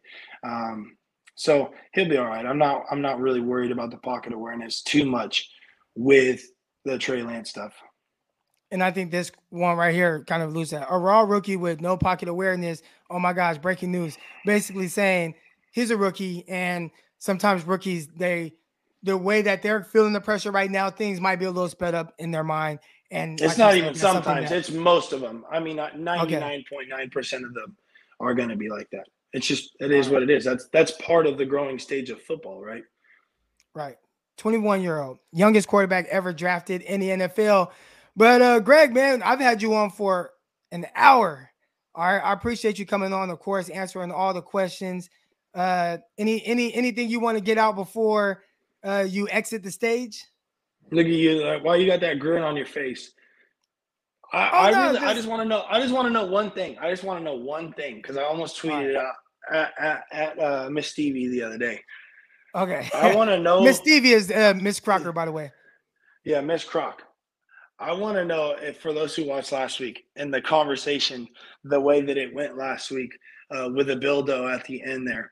Um, I almost tweeted, whatever you do at Miss Stevie, do not listen to the episode of QB Monday because of the conversation and the way it went. So I want to know, I want to know if she heard the conversation or she still has no clue where that conversation. She still week. has no clue, but if you want, Man, let her know. See, I, we'll I, I, need tweet, I need a tweeter. I need a tweeter. What? yeah. so for those of you who don't know, uh, the the Bills fans were throwing dildos on the field uh, when the Bills were taking on the Patriots. They were throwing dildos at uh, Kendrick Bourne and some of the players. And there was one that I noticed because it looked familiar. It's one that sticks on the it, it, can stick on the wall in the in the shower. you know, but listen, I, that's that's all I'm gonna say about that. Uh, my wife can tell you know, well, you know, oh, listen, no, as as, as adults, and not not for me. Don't get anything twisted, y'all. This stuff is not for Crocky. all right, at all. But you know, you you know what I'm saying? You start getting, you know, you know what I'm saying? You know I'm saying? All right, anyways, that's too much. But anyways, um, appreciate you coming on.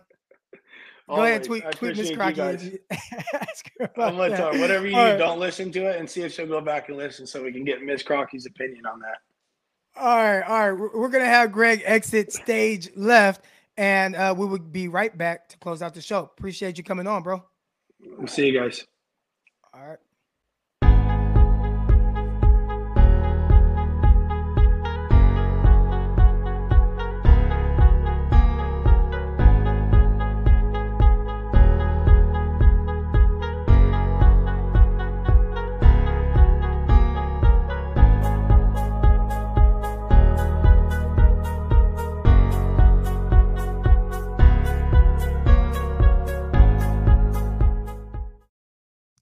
All right, y'all. Appreciate everybody that tuned in today. All 500 plus of y'all, man. I know I got a little, little X-rated, but y'all know I always try to keep it real with everything that's that's going on. you know what I'm saying? I know some people are uh still confused. They're like, wait, what, what, what the heck? What the heck happened? You know what I'm saying? With the dildos, all that type of stuff, how we even get on that topic. I appreciate everyone kind of tuning in and contributing to the show. I felt like it was a great conversation on here for over two hours. On Twitter, we were on Twitter for about an hour. If you're on Twitter and you're not on the YouTube channel, head over, man. Head over to the YouTube channel. Just type in Eric Crocker. Should pop right up. Make sure you guys, if you haven't already listened to the Locked On 49ers episode with myself and Brian Peacock, numbers going up, up, up, up, up. I mean, they've been up, but uh, we see everybody contributing and listening to that show. Locked On NFL Draft as well. 49ers ain't ready for the draft yet. So, uh, you know, got at least another week, and I'm gonna say another few weeks, man. 49ers going to the Super Bowl, baby. Uh, it's been awesome chatting with everybody in here today. If you haven't already and you like this show, hit that like button, hit the subscribe button. But uh, y'all know what it is, man. We will be back tomorrow, Tuesday, for another episode. Later this week, I have the opportunity. I leave out Friday and uh or Thursday, I leave, and I go to Mobile, Alabama. All right, Mobile, Alabama. I'm going to the uh HBCU combine. So I'm really excited about that. And then I'll be there what Friday, Saturday. If 49ers are playing LA, or they are playing LA, I might travel, go to the game. We'll see if I can get this ticket thing kind of, you know, it's a little pricey right now. Get that down a little bit. Uh, but then I have to go right back to Mobile for the Senior Bowl. So I'm I'm excited to be out there for a week, meet up with a lot of people, watch the Senior Bowl, all that good stuff. Uh, exciting times, exciting, exciting time of the year, especially a 49er fan. 49ers were two and four, three and five, and now they are contending for the NFC title, man. Exciting time. So that's going to do it for this episode of the San Francisco 49ers Morning Show. I will get back to y'all tomorrow morning, 6:30 a.m. Pacific, 9:30 a.m. Eastern Time. Y'all know where to find me right here. Let's go.